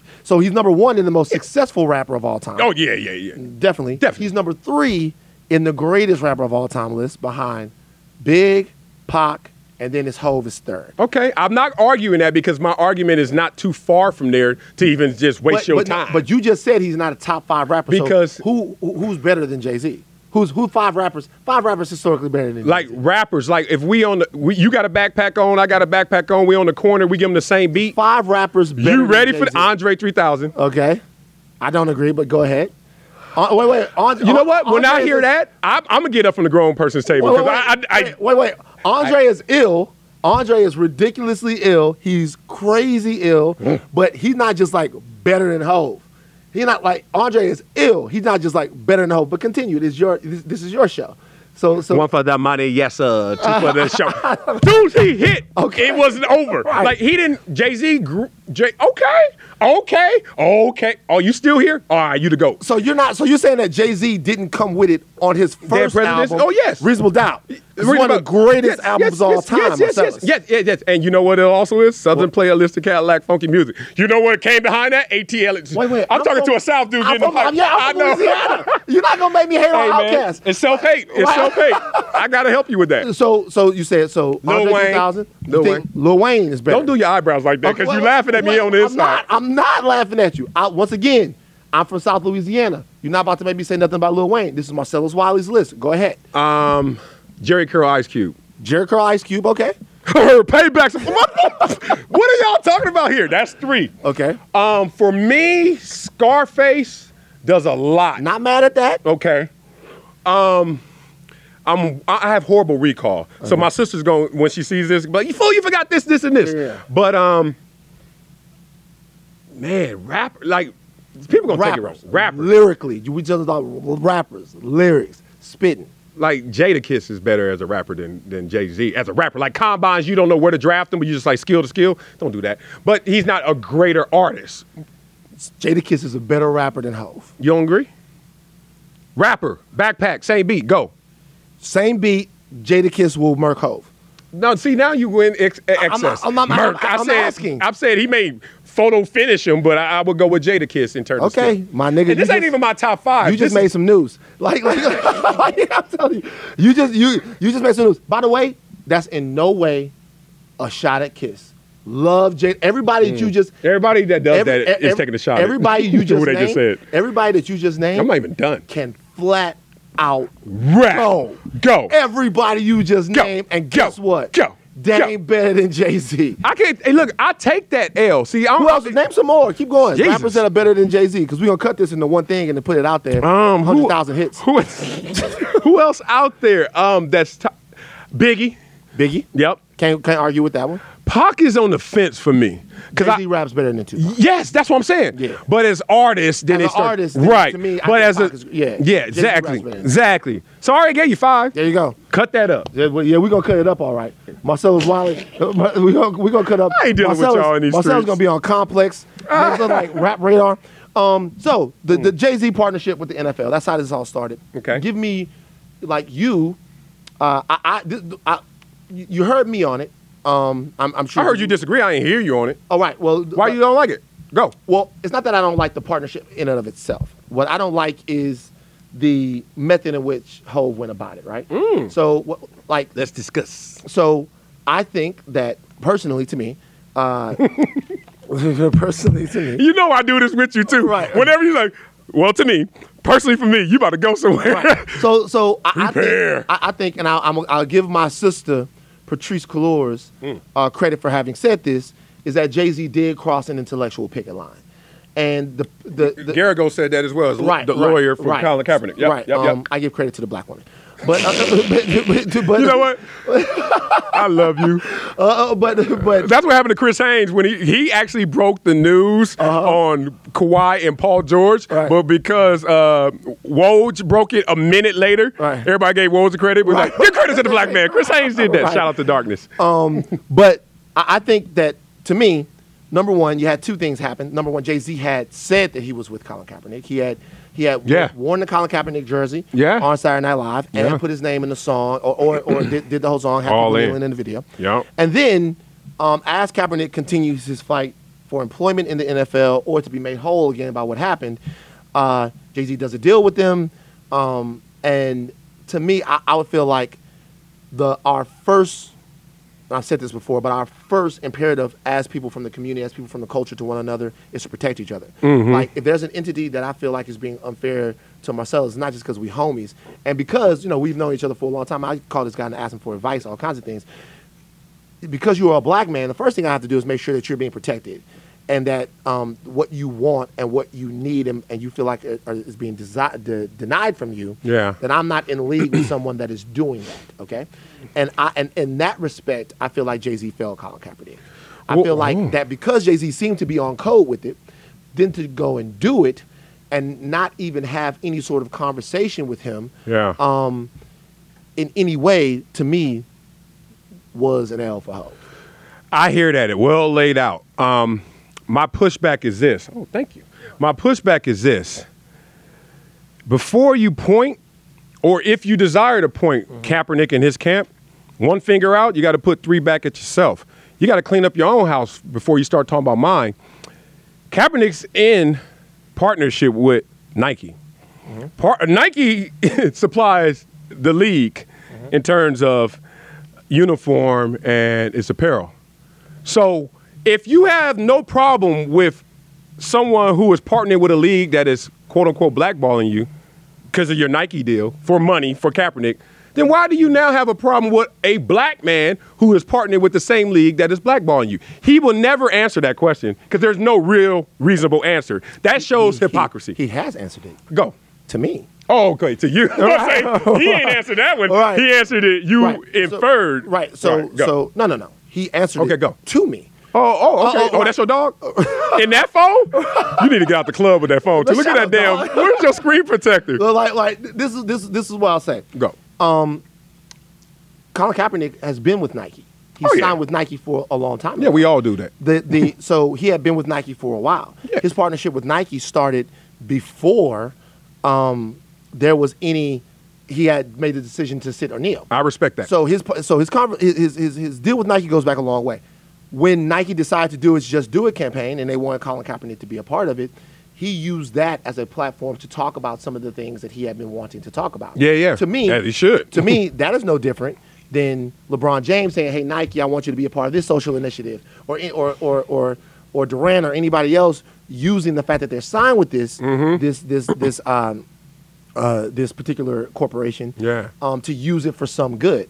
To me, does that mean that he can't have an issue with the NFL or an issue with a man that he thought was an ally in his issue with the NFL? Uh, yeah, I don't see how those things Ah. are, are on the same page. Yeah, yeah, and that's why this this is to my greater point. I just Right. wanted to set that up, lay lay it down first. Kaepernick and his camp has turned this entire issue from an and issue to an either or issue. And that's where my frustration grew and maybe boiled over. Look, we are all fighting for the same damn thing, especially if you from that situation, which is the lowest rung. We'll get into that.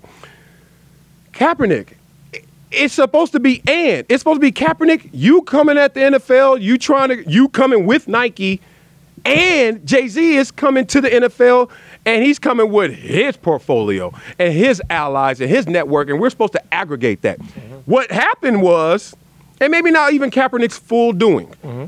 But Nessa, Eric Reid, and others have turned this into an either or conversation and continue to do it.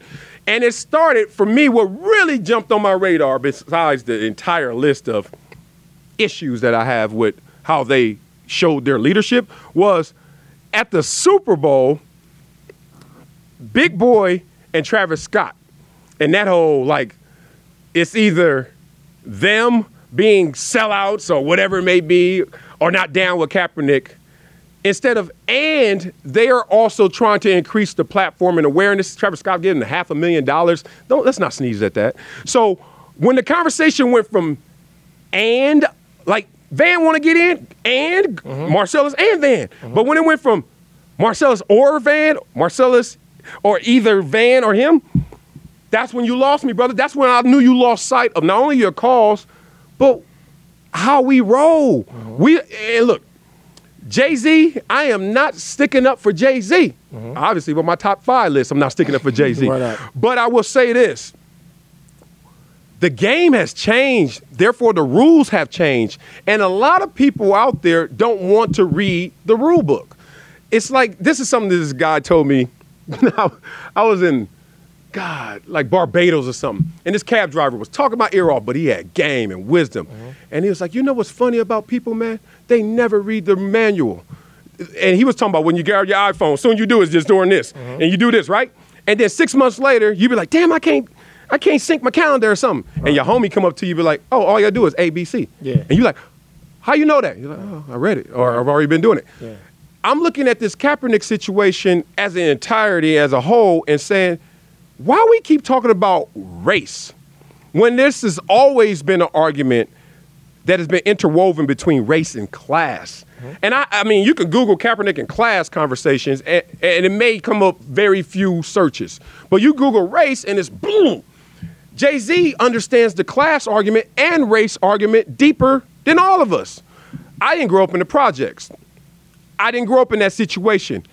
And when Jay Z is like grown from that to a billionaire status, that's class. And then you talk about I'm always black. This is never going away. Ka- Kaepernick's black. That's never going away.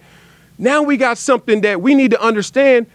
We need to fix it for those who have no voice, who have no power. Mm-hmm. That's the lowest rung in our society where race meets class at its lowest level. And the lowest level deemed by society in race is black. And the lowest class is in our urban ghettos across America.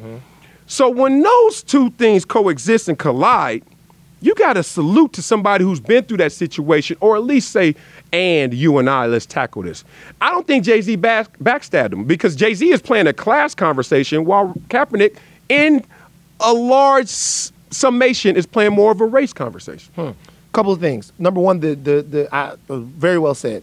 A, co- uh, uh, the Kaepernick uh, kneeling or sitting had to do with social injustice and police brutality, right? And And what? racial discrimination, Racial discrimination. systemic oppression, Systemic oppression. Okay. which so which brings up some class. brings up some class, right? When the police beat the hell out of you, um, or shoot you or do whatever, Mm-hmm. very rarely do they have a bank statement handy. So they don't they don't know how much you're worth. I mean, Right. it's assumed that if you're in a poor neighborhood, some of these things take place take places in poor neighborhoods, some of them Right. don't. It's assumed that these people are poor and that Mm. they, uh, everyone assumes that black people are poor. But the class argument has more to do, to me, with the structures that put us in these in these situations than it actually has to do with the system of violence that the cops uh, use against us and how they sort of devalue black lives. I think that there is a racial Yeah. component Oh, with yeah. that Oh, that yeah. is historic in America to in, in a country where a black life has never really had any value. Mm-hmm. So uh, that's one thing. I understand the class argument. That is a macro argument that we have to change um, through unity and group operations, if you ask me. Mm. Um, now, And it's a very important one because can you remember what you're gonna say or you want to flex and then I'll go back? you go for it. Okay. We have to talk class, race and class. Like people have to understand when the rules change. And I don't think I'm hearing this enough. And you know me, I'm, I'm cool as a fan, but then I, I can hit a switch because I understand what is happening to my people and we are not changing our lens and learning the new rules. Mm-hmm. So there's so many levels to this. If But you look, but this is what I'll say Okay. about the, the, the class argument. If you look at this historically, there, if you if you look at this historically, there have been and were um, in different parts of the country areas where a- African Americans were thriving economically, where African Americans were trying to buy homes. Wherever you saw that, Yeah, the redlining, you I know. saw a Yeah. concerted effort. Oh, yeah. to stop that. Yeah. and that those efforts didn't have to do with. I mean, what's good for one economic group of consumers should be good for everyone. That had to do with, for better lack my French, is because they hate niggas. yeah, yes. And, and so and- we and- are in agreement, right? but it's so- switched, and, I'm gonna tell you when. And, and so for me, while while we have more uh, sort of economic opportunity and opportunity coalition build uh, like uh, through money than we ever have, there's still something in America that looks at the black experience in a different way. Oh, yeah. And we have to address Abs- and we have to address that. So when we're talking about issues of race and class, I think that we should we can do them simultaneously, but I don't think that that it serves us at all to prioritize one over the other. No, I'm not even trying to prioritize it. I am trying to say let's give it greater emphasis. Mm-hmm. And here's the thing. So you're right. One, I got to tell my people stop looking at the black existence through this myopic view that you're graded how black you are or your exemption from black conditions is based on just police encounters or brutality. That's myopic. There are so many more conditions that keep us down and choke us out in, in an invisible fashion before we even get to a physical realm to deal with the police. And I'm gonna highlight that, and that's because of class. So what happened is in the civil rights era, let's say, you know, Rosa Parks is in 55, 54, it was bubbling, it started, all the way to 68. Boom, civil rights era. And all of a sudden, whatever this system is, said this overt racism, discrimination, we can't get away with this anymore. And the Voting Rights Act, obviously a 65, everything was like that. And then what started to happen? Huh, let's go after class. Now, in coincidence with class, it's gonna be black. Now, when Dr. King started doing that, what happened to him? Yeah, bang.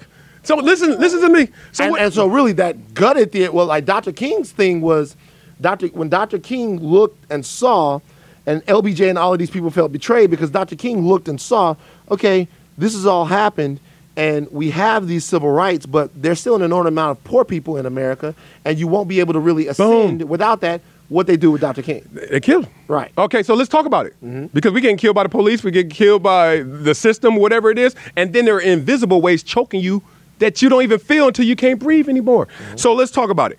So I feel because looking at the economic disparity of 1970, ain't no coincidence that soon as the civil rights era ends, there's a line of demarcation, 1970 till present day. The economic disparity between blacks and whites is exactly the same. Mm-hmm. So something's going on beneath the surface to keep y'all separated. As rich as we are becoming, they're becoming rich as well at the same rate. Mm-hmm. And what started the switch is this social indicators, which is based on class, started to say education in 1970 was 2x in terms of race. So a white kid, in terms of his educational situation, was two times greater in a position than a black kid in 1970. Want to know where that is right now, present day? Flipped. 2x for class, not for race. A poor kid put in a different social condition has a great chance of succeeding by the numbers. Let's go beyond the numbers. Let's just be real about this because what is happening is us who are in better condition, mm-hmm. we made a little money. Know this. Every rapper I know, everybody I know from Compton, except the mayor, shout out to Aja Brown, lives outside of Compton. Mm-hmm. It ain't because you ain't black, ain't because you ain't down, it's because of condition. So what happened is from 1970 I feel the system said we can't come at you in, in broad daylight, but we can sneak you. You know how they sneak us? Listen to this. They sneak us with education. Mm-hmm. Think about it, just in class, just to highlight. I got to give this greater emphasis. Mm-hmm. When you broke, my mama moved out of Compton. Why? Education. She's like, you can't go to that school. She went to that school. She know what it is. Mm-hmm. Housing, opportunities. You brought that up. Mm-hmm. Life expectancy is different just by where you live. Mm-hmm your, your, your health and quality of life, criminal element. Like, I live down the street from rappers, and they out here rapping hard, keeping it real, down stuff, and living in a different condition. Right. No transparency there, but I ain't mad because it's entertainment. Incarceration rates, homicide rates per capita. But worse than all of this, you remember the whole no snitching and snitches get stitches? Mm-hmm. I used to disgust me. You know why? Policing, unreported victimization rates are higher in the hood than anywhere else. Mm-hmm. Right? You know what the problem with all this is? If you add up that entire piece of gumbo I just served you, mm-hmm. we talking about race when we need to be talking about race and class, to me, is defeating us. So a lot of us who have ascended in class have to highlight that because what's happening to the people who are at the lowest rung, who feel the full weight, and I admit I don't feel the full weight. Mm-hmm. Oh yeah, police gonna sweat me, and they still do. Mm-hmm. I had a shotgun to my head at 14 by the police, sitting on a street corner because they thought I had robbed a bank two blocks away. Mm-hmm. And I've been a victim of this. And I understand that there's a different condition, not just because of police encounters, that's too myopic, because of all these other things that I just read off. Mm-hmm. And to get deep with it, it's this whole image of black card that I don't even agree with. I don't even laugh at. I don't even. I hate when people are like, I'm gonna pull your black card or you coon seller. I'm like, because what happens is it brings guilt. It brings shame to those who have advanced in their condition who really want to give back. Because oh, I got to keep it down. I got to keep it real. Mm-hmm. I got to keep it lo- low level. Right. When we are defined by that same damn low rung principle. Do you understand that? They define black people from Barbados to Virginia law to spreading through the South based on the lowest rung. Mm-hmm. Master said this. This is law. They made us the lowest rung. It's unreal how these predecessors. Listen to this, man. When they said what is black in this country, it was basically you have no vote on what you are, mm-hmm. and if you have one drop, the one drop rule sure. of black in you, you're black. Mm-hmm. Now everyone took that on face value, and we've still been using that definition, even though it's defunct in federal law and it's not a law anymore. Yeah. You know why that's so damning to us? Because when they said that, you know what the slave masters and owners were doing? Having sex with black women. Raping them. Raping them. Mm-hmm. Exactly, raping them. And then that child, by law, was deemed black. Mm-hmm. Therefore, I'm not responsible for that child because that's not me. And that child is going to be fed into the system of slavery because he is not my dependent. Right. Bruh, our definition needs to be as nuanced as our condition is. Mm. But we know that in well, the black experience, that ain't happening. Well said. Uh, th- this, this is what I would say to all of that, and this is why this is where I married the two things. All right, so this I'll give you my worldview on everything that you just said. Let's do it. Um, obviously, economics drive America, right? Um, e- capitalist. right? E- economics drive America, Right. So a couple of things, a couple of things happen. Number one, when we talk about economics, you can't separate, to, in my opinion, um, the the the first indicator uh, of oppression, um, which is the color of your skin, because of the economic deficit that African Americans started in the country. with, Bingo. right? Right. So free labor for X amount of hundreds of years, and then after after that, um, you have uh, Reconstruction and Jim Crow. All of those things which sought to keep African Americans in an economic stranglehold. Yes. To uh, sort of prolong the effects of what what became illegal slavery. Okay. So you're right away in an economic sense, putting people behind the eight ball. Mm-hmm. Now, meanwhile, at that same time, uh, Western European peasants were coming to the United States and being given millions of acres of land. Mm-hmm. Millions of acres of land mm-hmm. to settle on and to then start families that that land would be passed down, giving them an economic leg up in America. Boom. The only difference between them and us is that they were white. Yeah. So the economic scale, the economic scales in America were tipped from the beginning. Yes. As far as not in favor of African Americans. Now, you, we go we go over the course of history and we look at things that have happened from from uh, big things like redlining, like we talked about, to micro things like uh, what happened in Black Wall Street or what happened at Rosewood or any other place like that where African Americans seem to have Mm. their own uh, economics. Or we look at the adverse effects economically of integration and how uh, the uh, search for the American dream actually tricked a lot of us into believing that shopping at Albertsons was better than shopping at the store in our own community. all right, so all of those things. Let me tell you what the antidote to those things, those economic things, uh, are to me. Greater focus on race, and I'll tell you why. Okay. Because That's an interesting and- and- conclusion. and- and Let's I- go. And, I'll tell you why. I like it. Because what I have to do in order to help advance, when I say greater focus, focus on race, I mean not greater focus on racism. I mean greater focus on moving in unison with people who are black and brown. And the reason why that is is because that economic, uh, that condition has to become a coalition. So I have to look when you talk about what's going on in in um in, in, in communities around the world. I talked to some kids and I looked at the kids and I talked to them and they told me where they wanted to live. Where they want to live is obviously they want to go live in Beverly Hills, they want to live in, in Cheviot Hills, they want to live in mm. Brentwood, they want to live in places like that. Mm. What I told them was that you guys could work together right now and make this community that you live in a lot better than it is right now. But what that's going to take is you working together. Because if you think at any point that the status quo in America, the white male power structure in America, hmm. the American government is ever going to invest into what it is that you're doing economically wherever you are, you're living in a fantasy world. So if it's going if, if black people are going to ascend in America, if any marginalized and oppressed group is going to ascend in America, they're going to do it one way, together. And in order to do that together, there have to be a series of understandings and a cultural trust and cultural guidelines that we adhere to.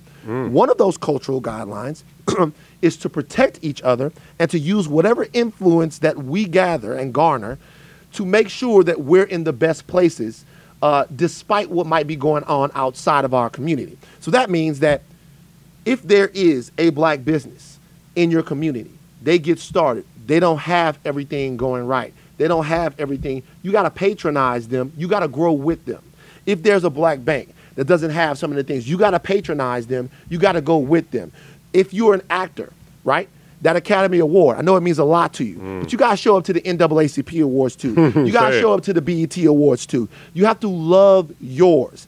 That to me is a racial imperative. That's an imperative that says, listen, mm. we've tried long enough appealing to the greater nature of America and hoping that they would act on our behalf. They're not going to do it. So forget about having any sort of uh, um, uh, disdain for them. Forget about the resentment that we would have for them. Right. Take the resentment that you might have for the American structure, flip that inside of yourself, and turn it into love for your community. Forget about hating anybody else. Forget about that. Forget about being mad. Turn that feeling that you feel into love for your community. And love, Marcellus, is work. Whenever you love something, you have to work for it. If you love black the black community, you have to work to advance that community. And you have to prioritize that community first. That's where the economic sort of ascension of black Americans will come when black Americans realize that there is something to be gained by dealing with each other.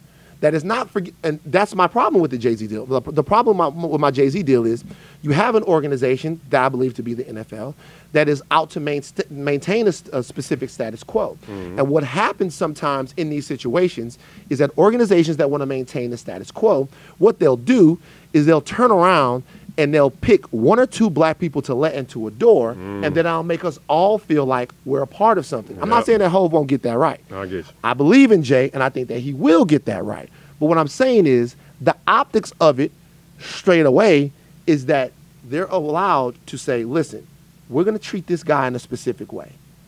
But and we're never going to make this guy whole. Mm. We're never going to make this guy right. But we're going to pick another one of you and we're going to have you come in here and when you have come in here, you're going to bring a bunch of people, and we're going to make sure that we can erase what this black man did. I'm to the point right now where I don't think that we as a culture should ever, ever let somebody who took a risk for us get fucked over ever again. There was a time mm. when we couldn't do anything about that when guys that put it on the line were killed, when guys that put it on the line lost their careers. Mahmoud Abdul Rauf lost his career. Yes. Craig Hodges lost his career. Yeah. A bunch of people lost their careers. To me, I thought and I had hoped that we were to a point as a culture that we had reached the cultural zenith to where someone didn't have to lose their career because they stood up for us. Mm. And I, I get that people will go, well, why does he still want to play in the league? He's a football player. He's a guy that's been doing this for his entire life. It's part of his identity. He doesn't want to have to give that up because he took a stand for us. So wh- whereas no activist is perfect, no identity is perfect, nobody goes. when the when the NFL settlement first came, I was confused. Mm-hmm. I was like, yo, oh, right, what yeah. the fuck is going on? Right, here? right. I, I thought we were on some let's burn the whole fucking CBA down. Mm-hmm. I was confused. But in context, all I'm saying is sometimes as black Americans, not sometimes, fuck that, all the time. we like we have to be willing to be on code and on call for each other. I'm not I'm not the type of person I don't believe a lot of people have called even your boy Whitlock and Uncle Tom. I don't believe in that type of talk. I don't believe. You believe in, in, in any in, of that? I, I, I, no. Other than N word, I hear that. I, don't believe the N word is just part of me. No, like, like I'm be honest with that's you. That's the only explanation that anybody ever has, and I'm like, that's weak. when I was like, when I was a kid, that's weak because you know there's a lot of stuff against us. I, know. When I was a kid and I used to dance, my grandfather would look at me like, look at that little nigga go.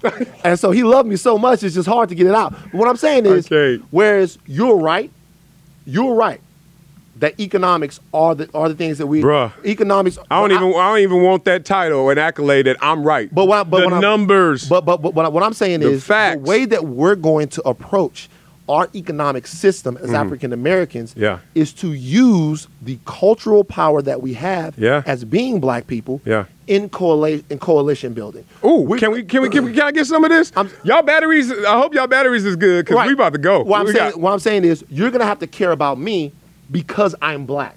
I'm gonna have to care about my this community because they're black. I'm gonna have to care about reaching back because they're black. I'm gonna have to care extra. I'm gonna have to do more work because these people are black. I gotta care about them. I mm. can't not care about them. I can't go get mine. Now, if we want something as a community. But our community, whoo, we here. Our community, our cultural power is undermined by ourselves. And let me tell you how to be together, we have to respect healthily that we are different.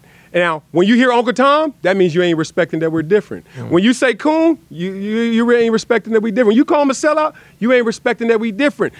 No other culture rolls in this like perceptional unison. We try to act like that, they do. We just not in their culture to realize they fighting every day on it, bro. They fight on some things, but what I will no, say no, is this. Uh, what I will say is this, though. Mm-hmm. If you look at other cultures, right? Cultures that weren't splintered like we were, right? Because remember, right, right. remember, we're coming from having invented a culture on the fly. So we're coming from a situation to where there's a thousand people in a field, 15 people in a house, and the people in the house live significantly better than they do. Real. So the people in the field are looking at the people in the house and going, mm. what did they compromise in order to get mm. What happened? What made mm. them be chosen? And rather than everyone trying to work together, you're still looking at some people going, well, it's more advantageous to be less troublesome to the status quo.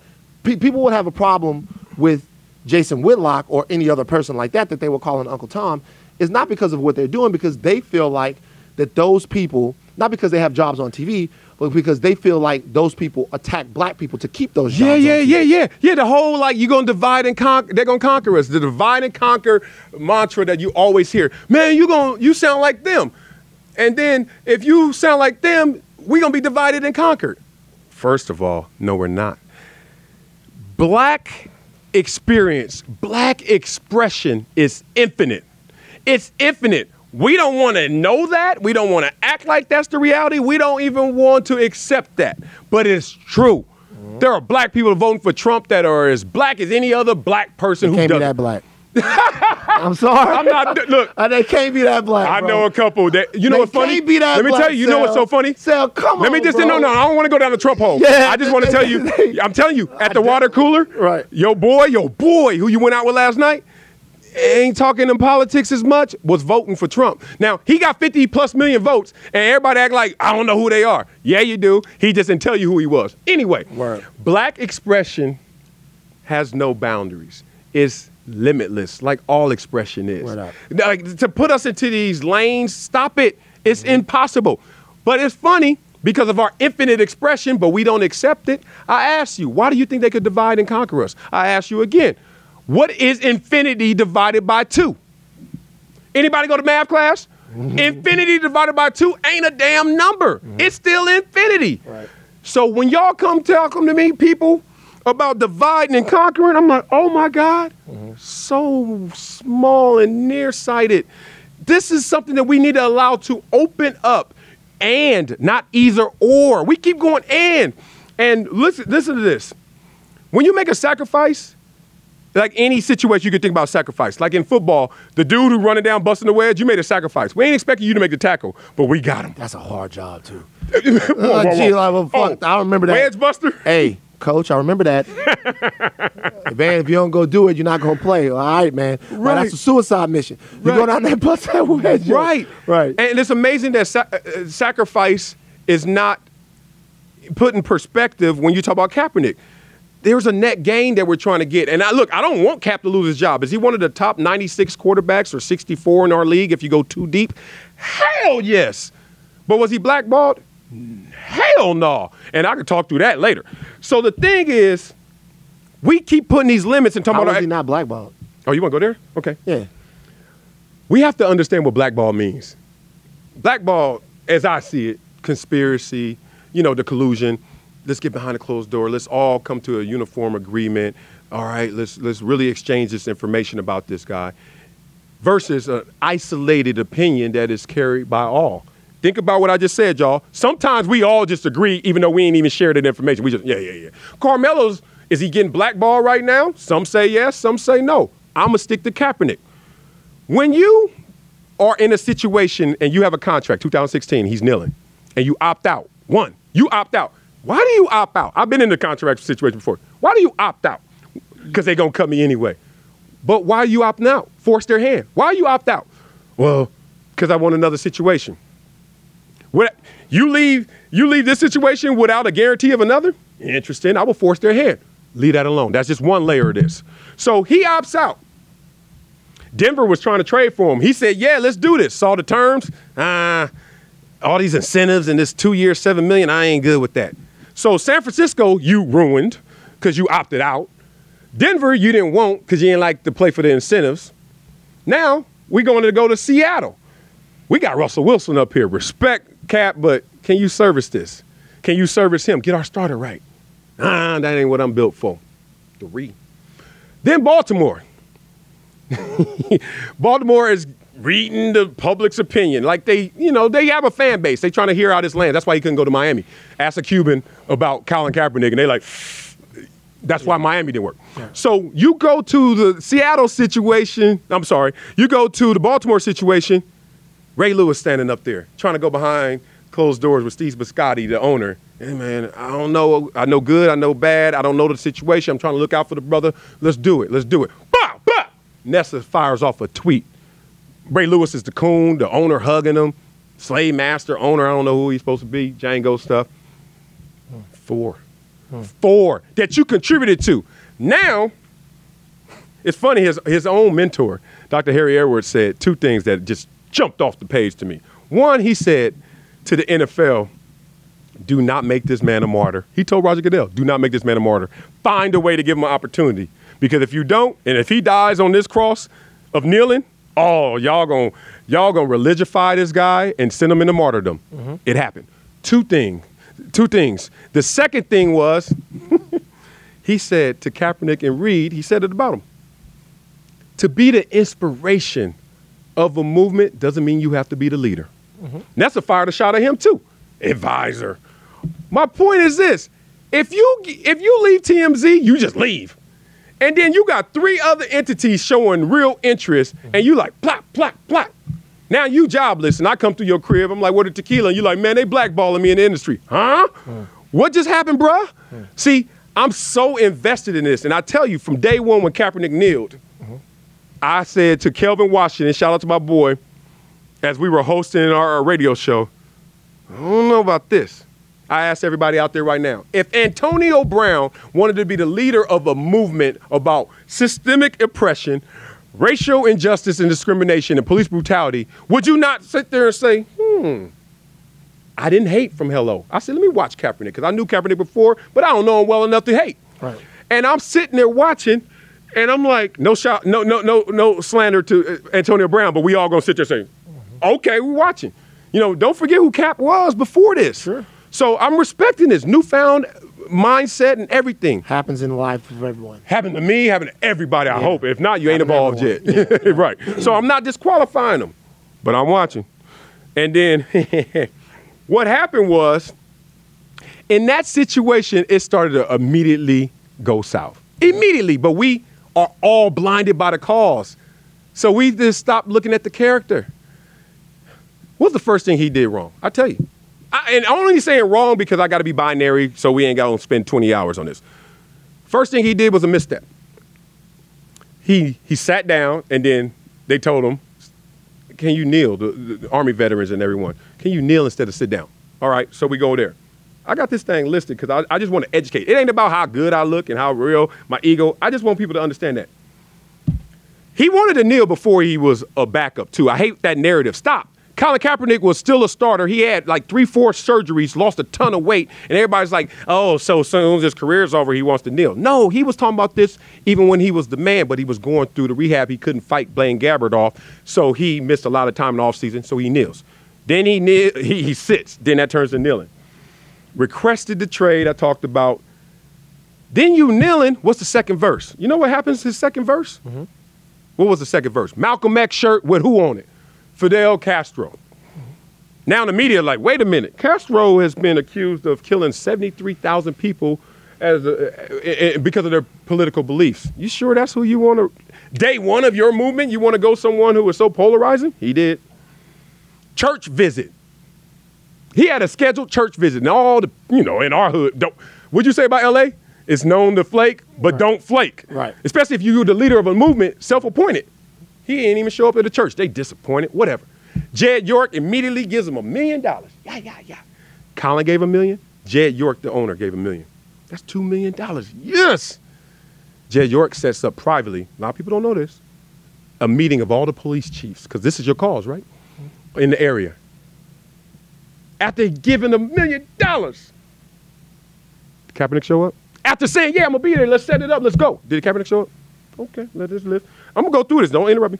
Um, the pig socks. I ain't tripping on that, but that's just something to trip over. You gotta remember in NFL worlds and circles and security, all of those guys are like retired FBI, retired police. Like the dude who makes sure that no one robs us when we sleep in our hotel rooms is a police officer or a former police officer or off duty.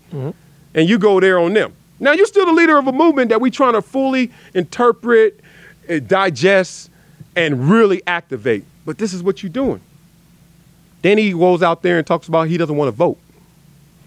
Hmm. People fought for our right to vote or not vote. So I'm not tripping on that. But guess what he did? He said that Hillary Clinton and Donald Trump were pretty much the same. How is that aged? Let y'all live. Now he's not leading and speaking because he keeps stepping in it. See, remember, I'm from Black Expression that my mom, my grandma said you could question God, baby. Mm-hmm. So I could question any man. Right. So he ain't leading, he ain't speaking, opts out the deal, said he ain't gonna kneel anymore, then retracted that. Whatever. Mis- misreporting, whatever. Then it started to go sideways. I, y'all would think that's sideways. Not for me. I was like, it takes time to learn activism. It takes. This is a new world for him. I'm not gonna shoot my brother down. Mm-hmm. But guess what happened then? What? Oh, the sellouts and coons and stuff started to come. And like I said, with the Ray Lewis and everything. Then it was Malcolm Jenkins. Eric Reid literally fought Malcolm Jenkins on a football field because Malcolm Jenkins became the leader of the Players Coalition. $89 million. Kaepernick is given one, Jed York is given two. I don't know the rest of their records because they're not public, but I don't think it was $89 million mm-hmm. Right? So mm-hmm. somebody's getting 89 million because of your activation, Kaepernick. Come aboard. You know what Kaepernick did? Only if you give me leadership position as a, as a different division. A coalition with uh, intra division? That's interesting. Hmm. And then your boys, ooh, Josh Norman and others are like, Josh Norman told Eric Reid, I'm to send you a plane ticket. This is brother to brother. So I, you come out here and I whoop your ass for being this damn contentious. We trying to do this. We building off of y'all. And Eric Reid taking it because he won't credit. Kaepernick won't credit. Ah, what happened to the cause? What happened to the people who are voiceless and powerless now? When we could get the and going, the aggregate going. The crazy thing is, when I look at it, and all those entities, and I got more here, but I ain't gonna bore you, because then it goes into the Nike deal and it goes into the settlement, the settlement. And Labor dispute.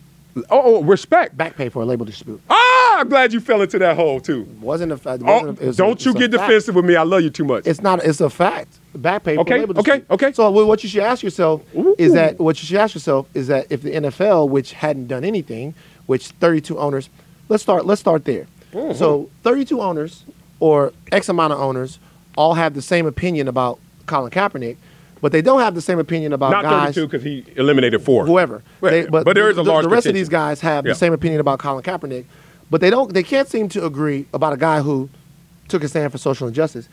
But they can't seem to agree about guys who get DUIs. Oh, yeah. guys who Worse beat the crimes than- of, be- be- beat the hell out of women, Murderers, manslaughter.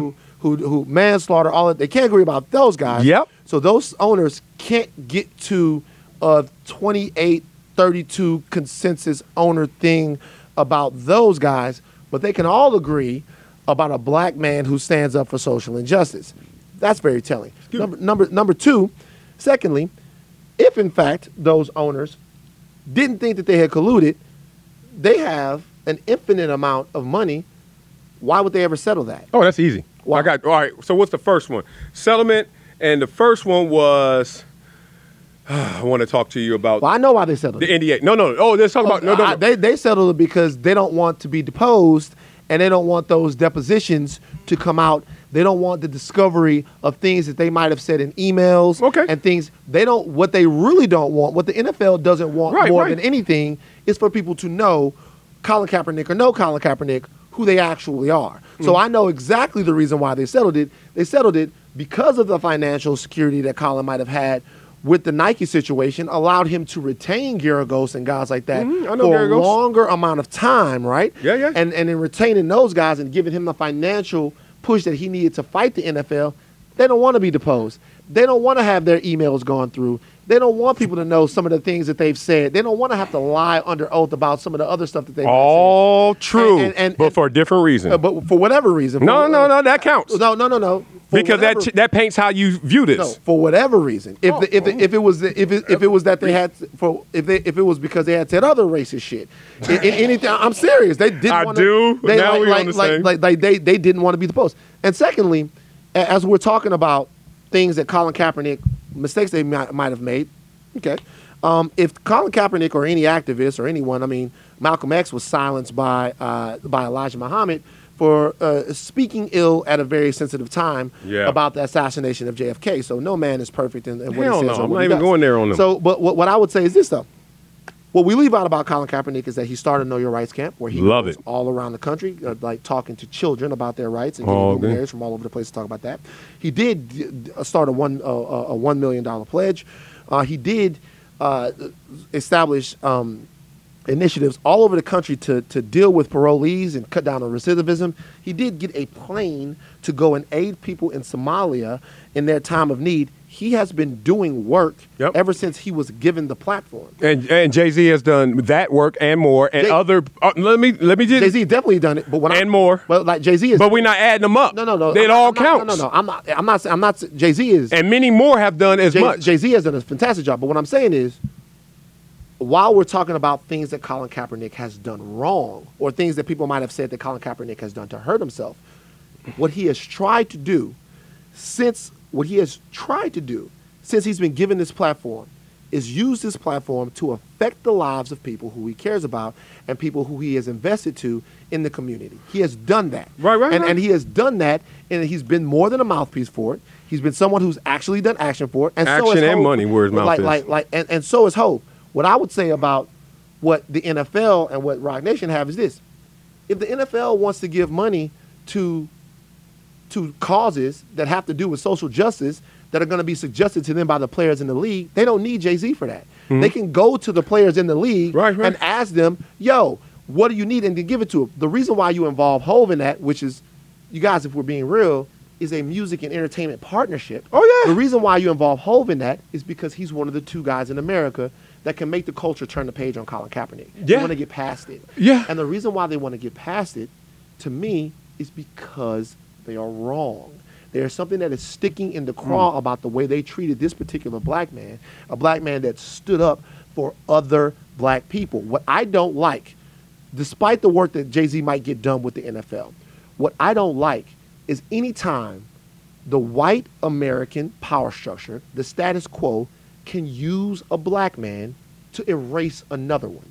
And that has been something that has been happening here since the country was founded on the backs of our ancestors.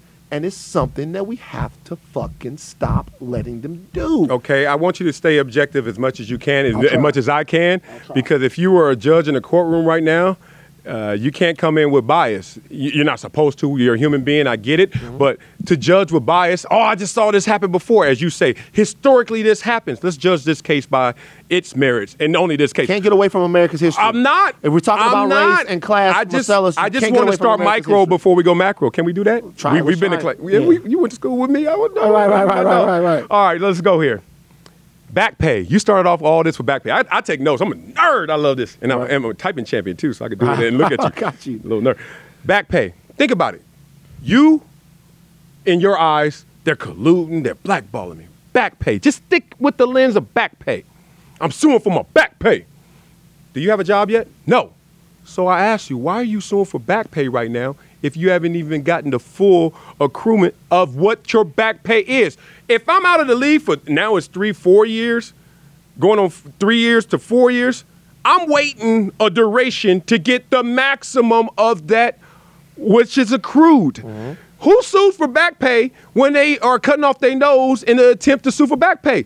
Kap still ain't in the league. That back pay is still growing, but he already sued for Oh, it. they're gonna sue again. Okay, respect. Look, If something, if it doesn't, I don't know right. if double jeopardy counts in this Uh, situation. no, or not. it doesn't. I mean, I, no, So- I, can't, so- I can't say for certain Right, they're gonna let's sue be again, careful here. But I, but I have a strong feeling that if things don't go right, that this suit will be brought back. Okay, but I'm just pushing back to say, ain't it interesting that the homies say, man, I'm suing, I'm suing Target, man, they let me off for back pay and they all colluding and stuff. And you're like, all right, why you suing right now? No, because you still ain't got a gig. So why don't you get your gig first and then you can add up exactly what back pay really means because you have a start and ending, then sue. You get the most. Well, they control when they when you get hired though. So how can you do that? Because you get, never get hired. Well, get, well, we already went you- into the hiring part. I'm part. saying if, if you never get on the team, then you can never sue. So but no, no, no. You wait till the statute of uh, stipulations and limitations, statute of limitations No, but by expire. your by, by your by, by your rationale, if he waits till he's back into the league to launch the lawsuit, there's no guarantee that he'll ever be back in the league. So Right. he might be sitting on a lawsuit in perpetuity. I, I'm not thinking for Kap. I just thought that was peculiar. I thought that was interesting when I still got time to add this up. but you got and I'm sue when you when you got sue when you think you don't sue to day one. I know he didn't. What's back pay day one? Well, he why didn't- you sue day one? Well, he, he, he didn't sue day one because there wouldn't have been enough evidence of collusion because it wouldn't have drunk on long enough. Yeah, yeah, So yeah. you- after a couple of years, and Nathan Peterman throws nine interceptions in 15 seconds, and you start to look at things that. and go, you start to look at things and go, there's something going on here. Once you have sort of an evidentiary thing there, after a while, I get it. You go, this looks bad. Let me. I the league for respect his position in doing it, but I thought that was a little interesting. I, me personally, if I had the dough, because you ain't got enough dough to ever fight the NFL, so let's not act like he was waiting to get his big bank up to their big bank. No. So you pick a point where you're like, enough evidence, and I want to sue for back pay, but back pay is still growing. Leave that alone. Now we talk about why did the NFL settle? Can we still like talk to people and under educate them to the understanding that when you settle, it doesn't it's not an admission of guilt. Sure, it's not. So when everyone's saying the NFL doesn't want to get deposed, you're damn right. It could have been about the turf. It could be about a lot of situations. It could be about player safety.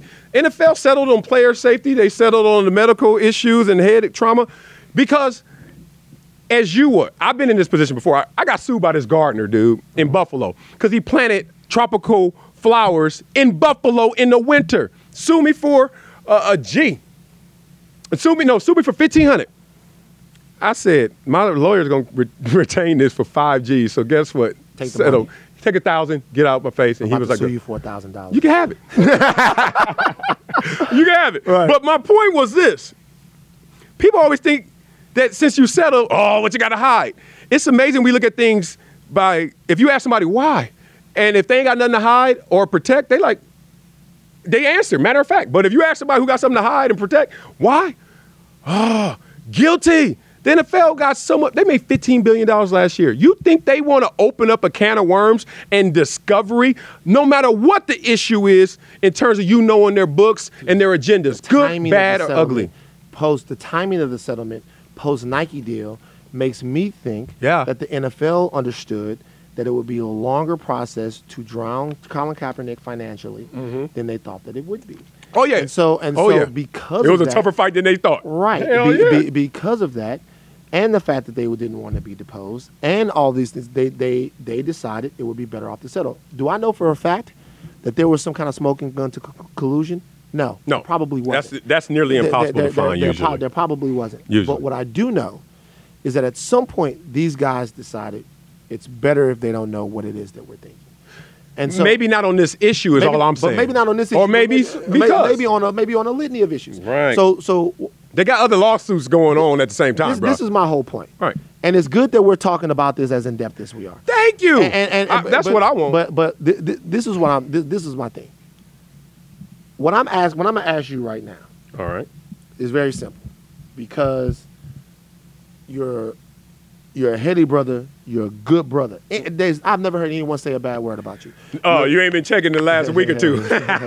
like you're you're you're a good brother. Mm-hmm.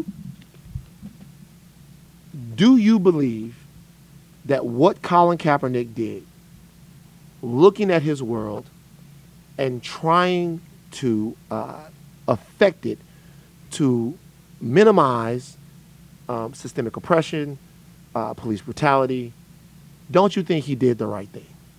Do you think he did the right thing? in everything he's done, every step of the way from Not the every first step of the kneel. way. No, I'm just saying in totality. talking about in I'm not gonna go totality. micro. Um, d- In, totality, like, no. I'll tell you no, and I'll tell you why. so you don't think Colin Kaepernick did the right thing? No. Um, there's, a- there's a, here's here's why. When you're at the lowest rung, designated by society, when you had no choice, when you're black and poor, and in the ghetto, that's what this world has made the epicenter of hell. Like anywhere in this world, you go there, black, poor, ghetto, especially in America, whew, they they they had, you're under a full attack. You get out, it, it- you're never going to escape the race conversation. But if you can change condition, you can change things. Why did I? If I had to vote, Kaepernick did right or did wrong, I would vote wrong because I'm into resources. I'm into materializing. I'm into monetizing. He's done tremendous, two million that I know of, and probably millions more. But then I watched J.J. Watt, different cause, different reason. Just instead of being adversarial, and it's a different cause, so it's tough to be adversarial with hurricane relief. But in Alliance. Guess what he raised? 41.6 million on record. 2 million on record, 41.6 million. Dude, but, but no, no, no, don't do, don't do me like that. But the bro, the Don't do me like that. cause is so. JJ Watt, this is a black I'm man not even talking about. black I'm not going black and white. I'm just going first. If we gonna get some measurables out of this, You can't. But the, the two. I'm not aren't- done. Okay, I love you too. Yeah, go. So so so look, I'm thinking like that's interesting. I'm not even gonna compare JJ Watt and all that. I just like when he had everyone either loving him for the cause or loving to hate him because they was against the cause. You got him. You Floyd Mayweather. You Money Mayweather. That's what. That's why he's the highest paid athlete because he got you either loving him or loving to hate him. Mm-hmm. Polarizing. Kaepernick had that, and he's winning every award and he's on everything, and then he gets silent. My little joke is like, bad boys move in silence, and bad leaders. Michael Eric Dyson said you need two people in any protest: somebody outside agitating and somebody inside activating. Ha! We got Hove inside activating. We got him outside agitating. Agitating. We should be pumped, but we not because we choosing. Because Kaepernick and his camp has made us choose. When the cause is getting lost in that choice. Here's my thing. All Why I would say is those okay? those guys, the guy outside and the guy inside, they need to be on code. They be, be on code. They need to be on code. That's all I would say. Yeah, yeah. I would say I would say I would say that if you're gonna if you're gonna if, if, like the guy inside if the guy outside and the guy inside aren't on code, Mm-hmm. then one can be played against the other one. Yeah, yeah. And so for me, I, I get what you're saying. Kap went silent, but he never stopped doing work. Now you're at my point. I have a foundation. People, people coming at me so sideways, I just laugh because they. I tell you that reason. Long story short, this guy got off a plane that he was a hostage. Stockholm syndrome going on. The, the airline flight attendants intimate, mentally at least, with the, the, the, the guys with the guns and stuff. He walks off the gun. He walks off the plane, and they're like interviewing him. Were you scared, crazy, shook? Like you know, people walking through here with guns and stuff. Oh my God! You know what he said? What? I've been scared. If you know what he meant and what he said was, I went through the Holocaust. Now, so Can't be scared. I, I used up all my scared. use them. Me too. So when I use up all my scared, then I could really clearly see what your intentions and what you're really here for. Mm-hmm. Kaepernick in this situation, why I vote wrong is because I have a foundation. I won Man of the Year, Walter Payton, NFL, three times for my squads. Three times. And you know what I didn't do? I kept working, and I still do work. But I'm not going to stand up with that responsibility and connect with the voiceless and powerless and then go silent on them. Even if I'm still working, because that's a responsibility that comes from when you take that knee. Now it's time to take a stand. Everybody has to join in. And that's why I kept silent.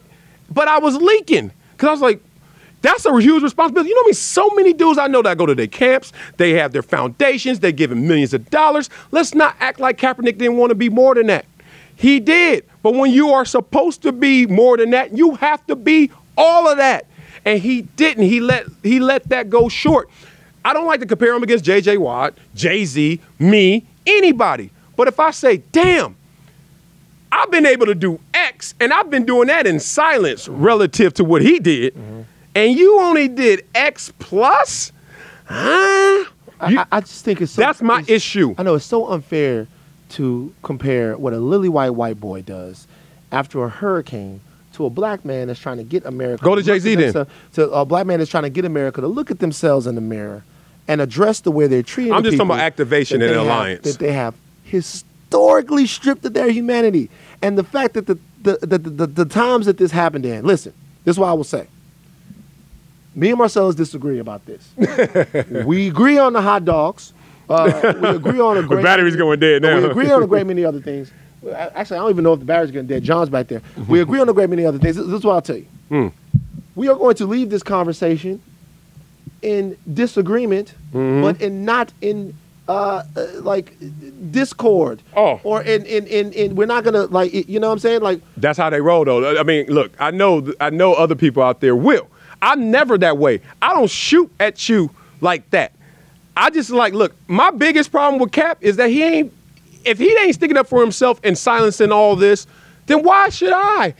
Keep doing your works, but do those works in a manner that didn't need all of these people attaching their hearts and minds to you, and then it feels like what's next and no one has that answer you know when you're in turbulence on a plane what calms you This is your captain speaking.